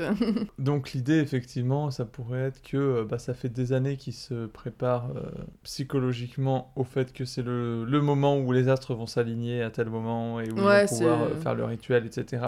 Et ils ont un point de rendez-vous qui éventuellement est loin, hein, tant qu'à faire. Ça peut être, il faut qu'ils embarquent quelqu'un, Hmm, qui se tape le trajet jusqu'à un machin qui est paumé au milieu de nulle part. Ouais. Ce qui fait qu'éventuellement ils se retrouvent à s'attacher à. Enfin, pas à s'attacher, mais à se taper des, des conversations avec leur victime, à devoir faire passer la victime pour être, en- pour être quelqu'un, parce qu'il faut bien la nourrir, parce qu'ils peuvent pas la tuer encore une fois. Donc, Oui. euh, Enfin, voilà, ce genre de, de kidnapping un peu foireux. Oui, euh. effectivement, j'a- j'avais omis le fait que le sacrifice, effectivement, faut qu'il arrive vivant Eh jusqu'à ben oui, l'hôtel. exactement. C'est ce, qui, c'est ce qui pour moi peut faire tout le sel du film, c'est qu'ils doivent le Oui. garder vivant, ils doivent pas l'abîmer. Oui, ils doivent pas l'abîmer, ouais. Parce que peut-être même qu'on peut imaginer que tu sais il y en a y en a un qui est en mode euh, qui est en mode mais vas-y on s'en fout tu vois enfin on lui met une tape on peu importe et l'autre qui est en mode non euh, c'est un, c'est un être sacré qui a été choisi parmi tous il peut avoir été choisi d'avance c'est pas eux qui l'ont choisi Oui. que comme ça tu peux même rajouter un personnage euh, particulier qui va ce qui va rendre la, la capture super chiant genre ça peut être un gars hyper grand hyper baraque Mhm. et eux ils sont petits et quand ils arrivent ils sont en mode ah ok tu es un colosse. Genre, je sais pas, c'est l'être qui est censé être l'hôte peut-être de ce qu'ils vont invoquer, et donc ils ont besoin de l'amener avec eux, de le garder en bon état, parce qu'il faut pas que leur seigneur et maître des Et leur enfers. sacrifice, c'est Adam Driver.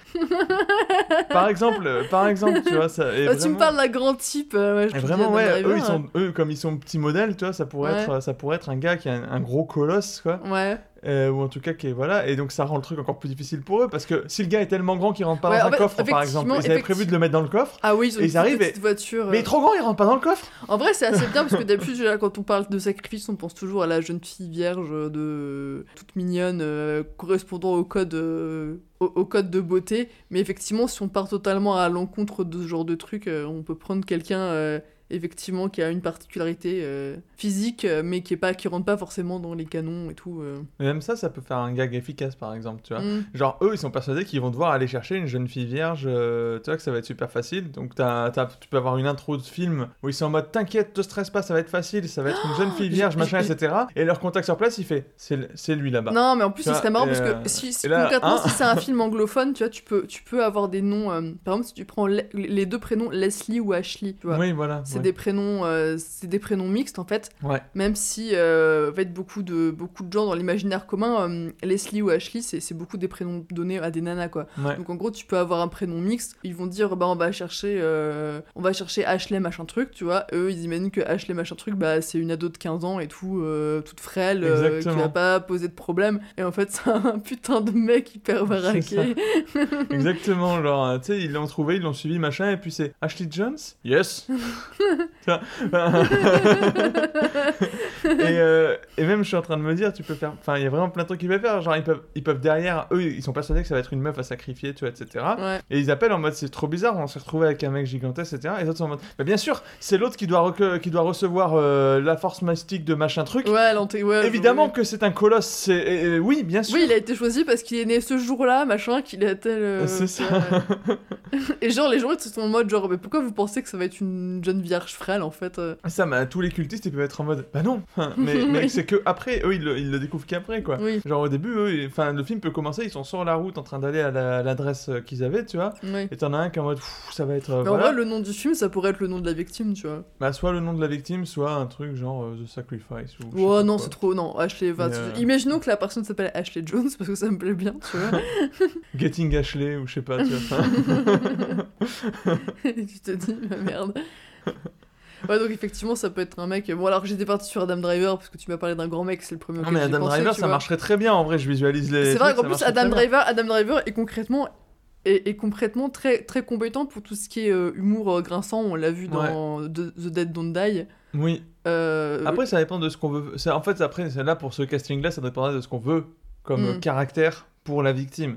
Suivant si la victime, elle est euh, cool, exubérante, violente, nerveuse, tu prends pas le même acteur, tu prends pas Adam Driver pour tous ses rôles. Bah, Adam Mais- Driver. pff, Bah, j'ai envie de te dire si, parce que Adam Driver, il peut vraiment. euh, il- Je veux pas avoir un Kylo Ren dans mon Non, film. mais on te parle pas de Kylo Ren. Bah, enfin. s'il est colérique, ça va ressembler Non, à Kylo Ren. Ça, ça dépend, parce que colérique, il peut ressembler à Kylo Ren, ou il peut ressembler au mec dans A Marriage Story, tu vois. C'est vrai. Donc, euh, voilà, c'est. euh, C'est vrai. C'est voilà. Ne sous-estime pas le Adam Driver, tu vois. Non, mais je sous-estime pas le Adam Driver.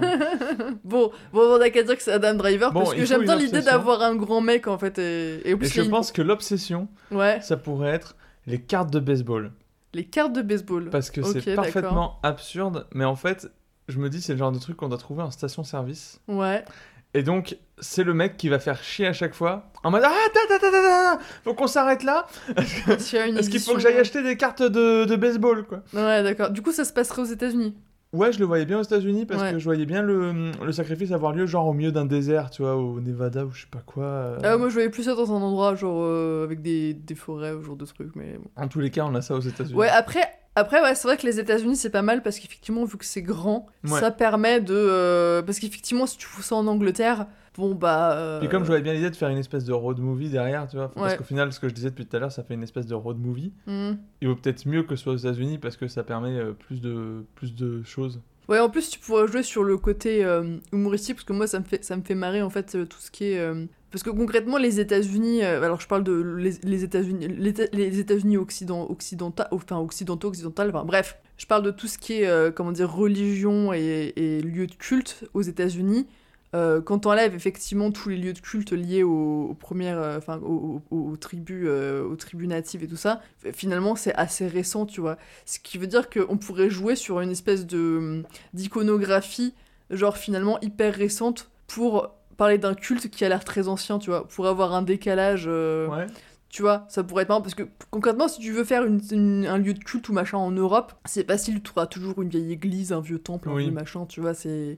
Un dolmen. un- Voilà, il y a, y a- Ouais. y a- y a- y a que ça, quoi. Mais euh, si, euh, si vraiment tu veux faire un, un lieu de culte euh, qui parle à, à des personnes occidentales aux États-Unis, bah c'est finalement assez récent, quoi. T'as pas des vieilles églises. Enfin, les vieilles églises, elles vont pas être perdues au milieu de la lande, tu vois. Elles vont être, euh, bon, bah les églises, Oui. elles vont être dans les, les grosses villes, les machins comme ça, et ça, ça sera quand même assez récent, au final, au, au vu du reste euh, de l'histoire. euh, de l'histoire des églises dans le monde, j'ai envie de te dire. Oui. Et donc ça pourrait être, il pourrait avoir un lieu de culte, enfin, on pourrait avoir une, un espèce de, de décalage sur les lieux de culte et les machins, ça pourrait être hyper marrant aussi. Ouais, et j'étais en train de me dire que tu peux aussi avoir un décalage parce que tu sais, aux États-Unis, il y a beaucoup de religions qui sont reconnues comme étant des religions. Ouais. Et donc, il pourrait y avoir ce truc où, par moment, à un moment précis, euh, quelqu'un leur fait une remarque Mhm. sur, sur le.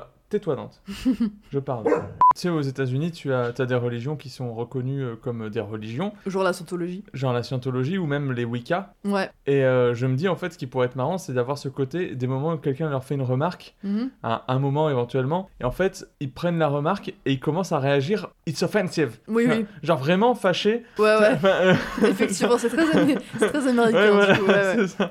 Sorry, cultists, we call ourselves invocators. Sorry. Ah oui, mon dieu, ce serait parfait. Et euh, ce, ce décalage-là du gars qui pète un... Alors qu'ils ont littéralement quelqu'un avec eux dont le but est d'être un sacrifice. Ouais.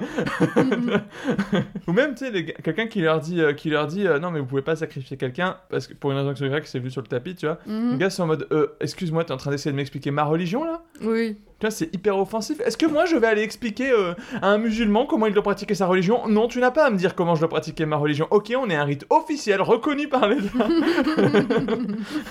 Avoir ce truc-là. On est une sous-branche des Wicca, on est officiellement considéré comme étant.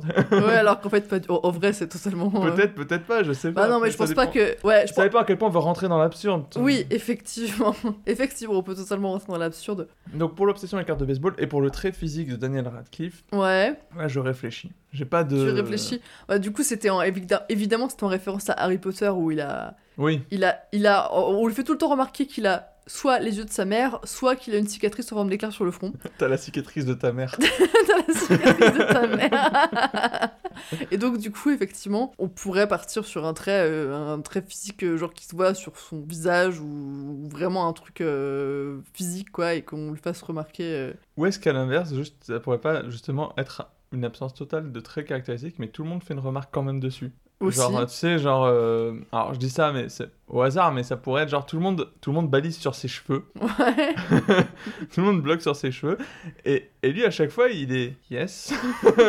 Genre, Ça pourrait être ça aussi, ouais, effectivement. voilà, ou alors, je me disais sinon le truc qui rentre un peu dans, euh, dans la même vanne euh, que dans d'autres films, le, le truc du par exemple, tout le monde va lui dire un truc sur son menton, Ouais. et donc au bout d'un moment, tu vas avoir des moments où le mec, pendant que l'autre il est en train de parler de trucs super importants par rapport à ce qu'ils sont en train de vivre, lui il est Est-ce que tu trouves que mon menton il est bizarre? C'est marrant, ça rappelle un épisode de, euh, de Sunny in Always Sunny in Philadelphia qu'on Ouais, y a mais c'est pas que- c'est pas que là-dedans que t'as Oui. ça, c'est un, un trope un peu. Et par contre, je me dis, ouais, ça pourrait être marrant que tout le monde bug sur, euh, sur ses cheveux. À chaque fois, ils sont en mode, Eh, qu'est-ce que vous regardez? Sont, Ah non, mais c'est vos cheveux, ils, sont vraiment particuliers. Et lui, il a fait. Oui, et puis nous, en tant que spectateurs, on comprend pas On comprend pourquoi. Ouais. Tout le monde bug sur ses cheveux. Et ça, mais par contre, ça sert à rien du coup. Ça n'apporte aucun élément d'intrigue. Ah non, mais c'était pas forcément fait pour apprendre. Mais ça, ça peut rajouter. Sauf si l'invocation finit par vouloir son scalp.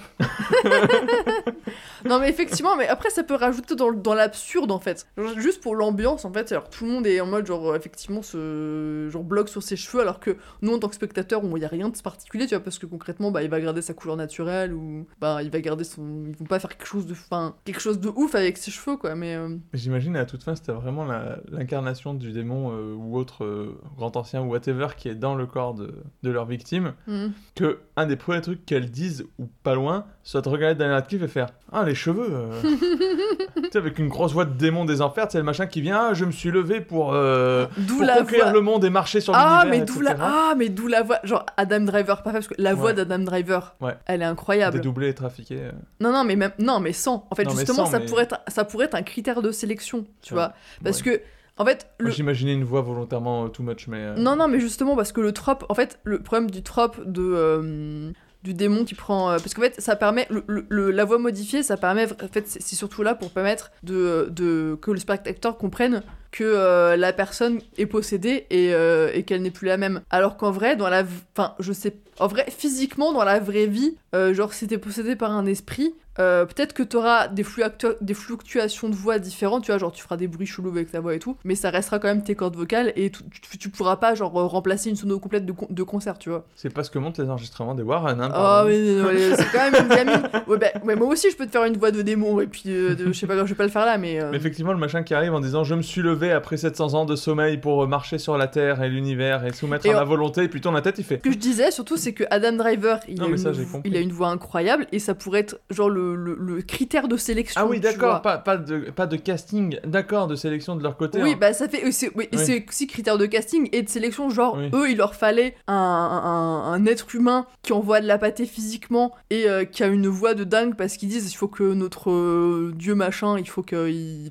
il a une voix de ouf, quoi. Et ils se sont dit on va on va on va on va prendre ce mec là parce qu'il a une voix comme comme on veut quoi. Ça pourrait être le critère de sélection. Ce qui, ce qui est débile en fait, mais ça ça, ça, ça rejoint un peu tout l'absurde du reste du truc. Et genre on peut dire que genre ils l'ont ils l'ont ils l'ont repéré parce que le mec il fait des chansons sur YouTube ou je sais pas quoi, tu vois, et ils se sont dit oh on veut ce mec là, il est trop dark, il a une voix de corbeau, tu vois, et Euh, et du coup vu que c'est de l'urban fantasy, faudrait quand même insérer des comment dire du fantastique du coup pendant tout le film. Ouais. Que ce soit pas juste à la fin ou je sais pas quand qu'il y a vraiment le démon euh, Ouais. qui prend possession de la victime ou pas même d'ailleurs, hein, on n'est pas obligé ou qui enfin bref, on n'est pas là de toute façon, c'est un exercice d'écriture euh, marrant à faire comme on va pas forcément faire tout le film et décider euh, Ouais. Faudrait des éléments un peu fantastiques. Bah, éventuellement, il y a fatalement des gens qui essayent de les empêcher de faire ce qu'ils font, Ouais. qui sont pas plus connus qu'eux, et qui sont pas plus en grand nombre, éventuellement, qui sont pas plus doués. Oui. Éventuellement, ces gens-là pratiquent de la magie blanche. Mhm.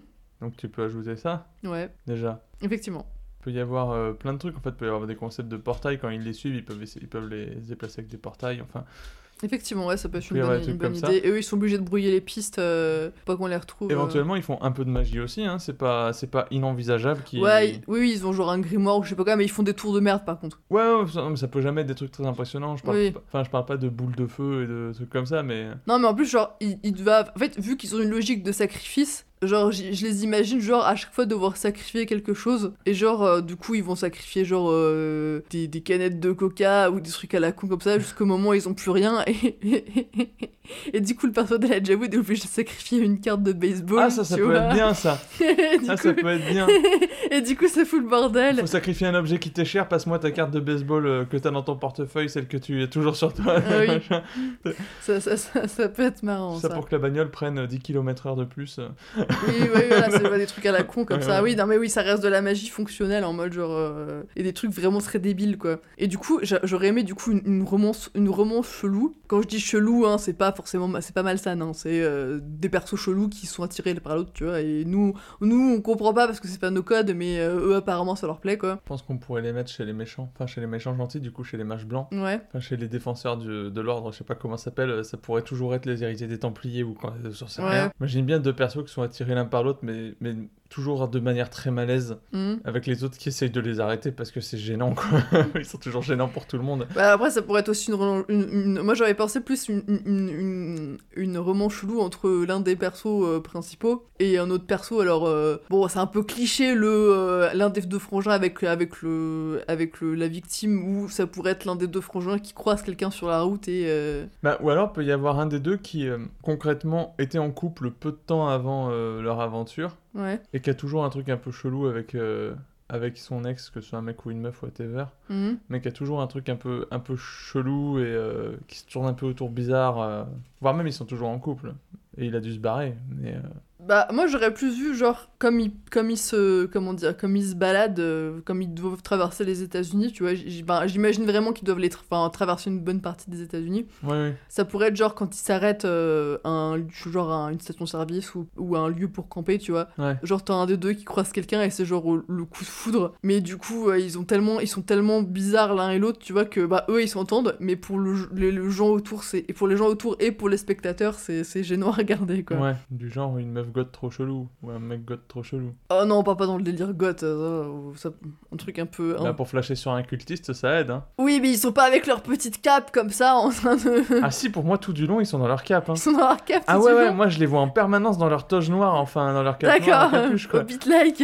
Ouais, mais, euh, mais vraiment le truc complet, tu sais. euh, D'accord, ok, bon, ok, d'accord. Je les vois vraiment tout le temps se balader comme ça, et éventuellement ça choque jamais personne. Oui, oui, oui, ils doivent se dire c'est des putains de hippies. ou je sais pas quoi. c'est ça. Et pareil pour les, les mages blancs, ils sont en truc blanc, euh, tu sais, enfin, et qui fassent totalement tache dans le paysage, quoi. Ils font des, des affrontements euh, hyper bizarres au milieu d'une station-service, tu vois. ah oui, c'est bien ça. Et euh, et t'as les gens autour qui font le plein de leur camping-car, qui regardent en mode What?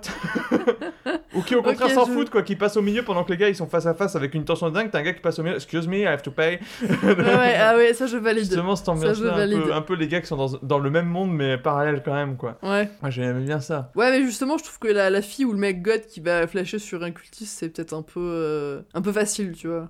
Ouais, bah, mais j'arrive pas à trouver une romance chelou là. Je suis pas inspiré du tout par, euh, Par les vraiment chelou. par, bah là, par le contexte, j'arrive pas à mettre une romance chelou autre que ah bah il flash sur une des meufs qui est dans le camp adverse. Mais Ouais, c'est trop. euh, bah c'est chiant quoi.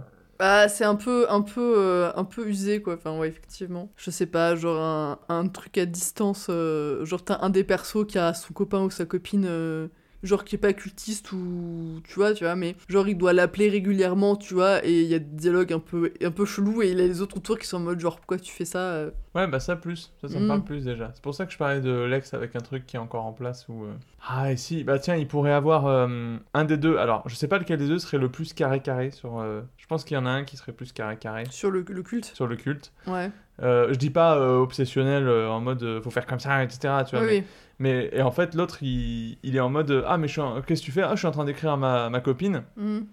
Comment ça, ta copine?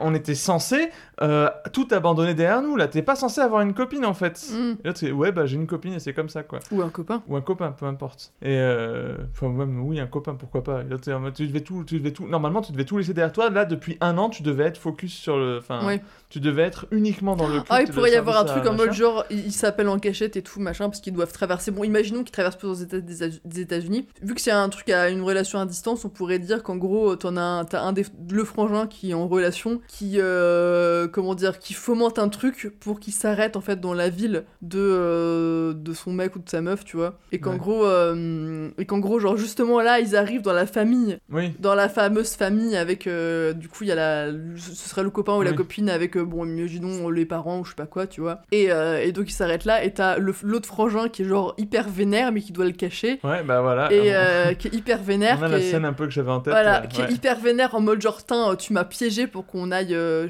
trouver euh, ta meuf ou ton mec tu On vois peut même faire sans que ce soit vraiment un piège. ouais Genre c'est non mais ça compte pas parce que oui je devais laisser tout le monde derrière moi mais là je l'ai rencontré à distance donc ça change rien vu qu'on est sur la route c'est tout pareil quoi. Et en fait à un moment il voit un panneau il fait ah euh, Minneapolis j'en sais rien tu vois. euh, ouais Ah la bite là on va là-bas on va là-bas on va là-bas tu vois. Et euh, du coup il se retrouve euh, il se retrouve voilà. Et lui il, il est tout gaga avec la meuf qui est toute gaga Ou le quoi. mec ouais Et- ou le mec, et, Ouais. et l'autre il est en train de faire la gueule tout en essayant d'être courtois, tu vois, avec sa toge, au milieu de la famille BCBG de suburbs américains, tout ce qu'il y a de plus classique, et euh, qui est là. euh, Ah non, mais en vrai, ça pourrait être marrant. Ça pourrait être genre. euh, bah, Elijah Wood, qui est du coup obsédé par les cartes de baseball, ils auraient pu se rencontrer sur un forum de, de Ah ouais. collectionneurs de cartes, tu vois. Et genre, la personne, du coup, c'est un, un mec ou une meuf qui joue au baseball et toute la famille est obsédée par le baseball. Pourquoi pas? Pourquoi pas? Et du coup, t'aurais Daniel Radcliffe qui serait en mode genre au dîner, qui serait en train de se ronger les sangs en attendant que ça passe. Enfin, de ronger son frein plutôt en attendant que ça passe, tu vois. Et, et, et donc, euh, et toute la famille, en fait, toute la famille de la meuf ou du mec serait genre hyper chelou euh, et avec euh, obsédé par le baseball. Et donc, et Mais par contre, je serait pense pas hyper chelou, faudrait que ce soit hyper normaux. quoi. Ouais, non, ouais, qui seraient normaux. Ouais, ouais, c'est ça. Ils seraient, ils seraient normaux, mais du coup, il y aurait un décalage entre euh, la bonne famille américaine ça. qui supporte le baseball et tout machin, et du coup, les deux autres, dont, dont finalement l'un est aussi à fond dans ce truc de baseball, tu vois. Parce que, Oui, oui, bien sûr. tu vois, Ouais. ouais, ça pourrait être effectivement Ouais, la famille. Mais en plus, la famille hyper accueillante, tu vois. Oui, oui, totalement. Oui. Voilà. Totalement, ils sont assis à table, bienvenue, tout ça, y a pas de problème. Ouais, c'est Sauf vraiment, que t'en as un des deux qui fait la gueule et qui est en train de, de, de lire du coin de l'œil son grimoire parce qu'il a rien de mieux à faire parce qu'il en a marre d'être là et qui fait la gueule et qui arrête pas d'essayer de trouver une excuse pour partir. Sauf que ça marche pas. Ah, attendez, vous allez rester, y a bien tel truc. Oui, et du coup, il faudrait qu'il y ait un genre, un genre de quiproquo où finalement Adam Driver finit par sortir de la voiture et ils ont Ah, notre, votre, votre ami, machin, et donc Adam Driver doit aussi. euh, doit aussi De euh, toute façon, Adam Driver, ouais, il est à l'arrière de la voiture parce que. ouais, euh, parce qu'il peut pas rentrer dans le coffre. Ouais, c'est ça. je sais pas quel quiproquo peut y avoir, mais il peut y avoir un quiproquo avec Adam Driver qui essaie de trouver un moyen à ce moment-là de se barrer Ouais. Bye. Euh, sans attirer l'attention et, euh, et du coup, il essaie de l'empêcher de se barrer, mais il faut gérer la famille en même temps. Enfin, Ouais. voilà. Ouais, genre en fait, t'es Adam Driver qui reste dans, dans la voiture et les autres, mais vous, vous genre vos- votre ami, vous allez, vous allez pas, qui viennent manger avec nous, tu vois. Et euh, effectivement, Adam Driver, il doit, il essaie de se, de, se- de se casser vite vite, mais il peut pas quoi. Radcliffe qui est obligé de jeter un sort en sacrifiant le chien de la famille. Oh non, non, pas les chiens, non, non. Il est pas obligé d'y arriver, il peut commencer à le faire. Ouais, il peut. Et il tombe sur le gars avec un couteau sous la gorge du chien. Qu'est-ce que vous faites j'ai- Je vais prendre un bain. je dis des trucs au hasard, quoi, mais il y a plein de possibilités de, de cette espèce de moment de, de malaise, euh, de malaise, de décalage avec le, le beau-père qui veut absolument parler baseball. Enfin, voilà. Ouais, ça pourrait être effectivement marrant. Et après, bon, bon, du coup, on a fait le tour. Trop de- marrant, j'ai des images dans la tête. quoi. Mais moi aussi, j'ai les images C'est en plus. terrible. C'est terrible, je vois tout, je pourrais dessiner les plans, quoi. Tout ce que j'ai décrit, je vois les plans, je vois la lumière, le cadre, je vois tout. Et j'ai juste envie maintenant de voir le film en fait. Et, euh, bon, euh, peut-être pas les auditeurs, hein, peut-être que ça vous plaît pas, mais moi j'ai très envie de voir le film. Mais moi aussi, j'ai très envie de voir le film. Faudrait qu'on ait un pouvoir à shooter, faudrait qu'on ait un casque de réalité augmentée où on puisse euh, créer exactement ce qu'on veut, tu vois. On Avec peut notre installer mon réalisateur 3D. Inutile d'aller à Hollywood pour faire des films. Dans mon atelier de cinéma en 3D, tu peux réaliser tes rêves les plus fous. Alors, viens m'y rejoindre. Hey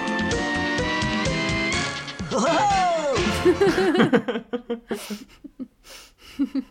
Non, mais effectivement, du coup, il y a un peu cette, ambiance euh, The Dead Don't Die, euh, un peu décalée, que j'aime bien. Euh, et du coup, bah, à la fin, du coup, Adam Driver serait, serait comment dire, arriverait jusqu'à l'hôtel pour servir de réceptacle. Et euh, du coup, il serait, il serait possédé, du coup, j'imagine. Ben ouais, sinon on peut pas faire le gag des cheveux. Ouais, on peut pas faire le avec des cheveux, effectivement. Enfin, sauf si, euh, sauf si au moment où il devait être possédé, c'est quelqu'un d'autre qui se retrouve possédé parce que je sais pas quoi, et, euh, et du coup c'est un corps euh, relativement frêle par rapport à Adam Driver, et du coup il peut le maîtriser, et puis The Happy End. Ouais, je sais pas, écoute, pour l'instant, on va laisser ça. C'est compliqué d'imaginer comment ça pourrait finir parce que c'est Ouais. très difficile de savoir si tu veux une bonne ou une mauvaise fin, ou. Enfin. Bah, en vrai, vu l'esprit du film, faudrait une fin déjà inattendue. Ouais.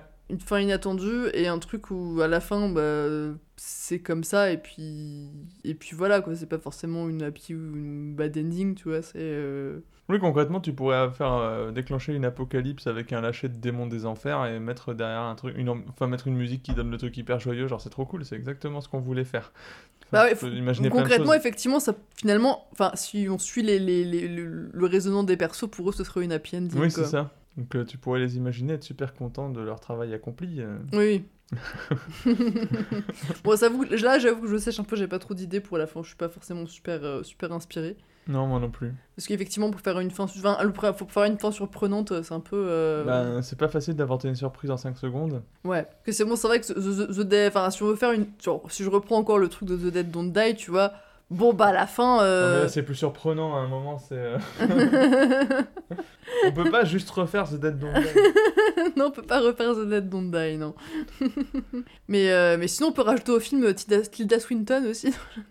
Ça, si tu veux, elle peut très bien être chez les mages blancs. hein. Ça marchera très bien. Ou alors, elle peut être chef de culte. Ou elle peut être chef du culte, ça marchera tout aussi bien. Ah oui, Tilda Swinton, un chef de culte. C'est pas la première fois qu'on la voit être une chef de culte. Ouais, non, effectivement, c'est pas la première fois qu'on la va faire des choses, des choses étranges. Ouais. Mais du coup, effectivement, Tilda Swinton pourrait être, euh, pourrait être la chef du culte. Et du coup, chez les mages blancs, on pourrait avoir, euh, on pourrait avoir que des gens hyper beaux gosses. Je vois bien un acteur et j'arrive pas à retrouver son nom, ça m'agace. Quel Donc, acteur Mais je sais plus, je sais plus dans quoi je le, dans quoi il joue. Je vois, je vois juste sa tête. Et je vois qu'il marcherait très bien, mais je me rappelle plus son nom. je sais plus dans quoi il joue. Donc c'est impossible que je te, je te donne une info. Non, j'imaginais des gens hyper beaux gosses en mode genre euh, tout bodybuildé et tout. euh. Ouais, mais là c'est un peu le cas. Enfin, Ouais. c'est- un mec, euh, c'est un, un acteur euh, qui est plutôt euh, un, un gars qui joue des gars un peu bourrus. Je sais plus son nom, bon sang. Euh, quinca, quinquagénaire, euh, quinquagénaire barbu euh, stock. c'est- Urban Peut-être. Est-ce que c'est le mec qui joue dans The Boys? Euh, non, mais c'est le même type de gars, ouais. Ouais, c'est ce type-là. Ouais, ce type-là, je le vois très bien être, euh, être le leader du, du groupe euh, qui est en face de, de Elijah Wood. Ah ouais, en fait, il faudrait que ce soit des super beaux mecs hyper musclés et qu'il y ait énormément de érotic touching arms entre eux. Ah ça, éventuellement, ouais. mais en tout cas, euh, ils ont l'air beaucoup plus badass que les pelos qu'ils ont en face, quoi. Ouais, mais pourtant, c'est eux qui perdent à la fin. Ouais. Ah, c'est dommage. Alors comment ils perdent, ça je sais pas. C'est pareil, on n'a pas défini comment ils les battent, mais... Bah, si les battent, finalement, ils arrivent à foutre Adam Diver euh, sur, euh, sur l'hôtel de, de résurrection de Whatever You Want, tu vois. Ouais, bien sûr, mais faut qu'ils arrivent à les arrêter pour ça. Ouais. Faut qu'ils arrivent à ne pas se faire arrêter plutôt. Donc euh, bon, Hmm. Bah écoute, si on a des idées, on... il y a des péripéties. Ouais, oui, il y a des péripéties, mais bon, après, ça reste un. Je pense que déjà, ça, on n'est pas. Enfin, on- de toute façon, ce film n'existera jamais. Donc, ça ne sert à rien de nous prendre la tête. Voilà, à part s'il y a un producteur euh, qui passe ici, euh, je vous dis bonjour et donnez-nous l'argent pour faire un film.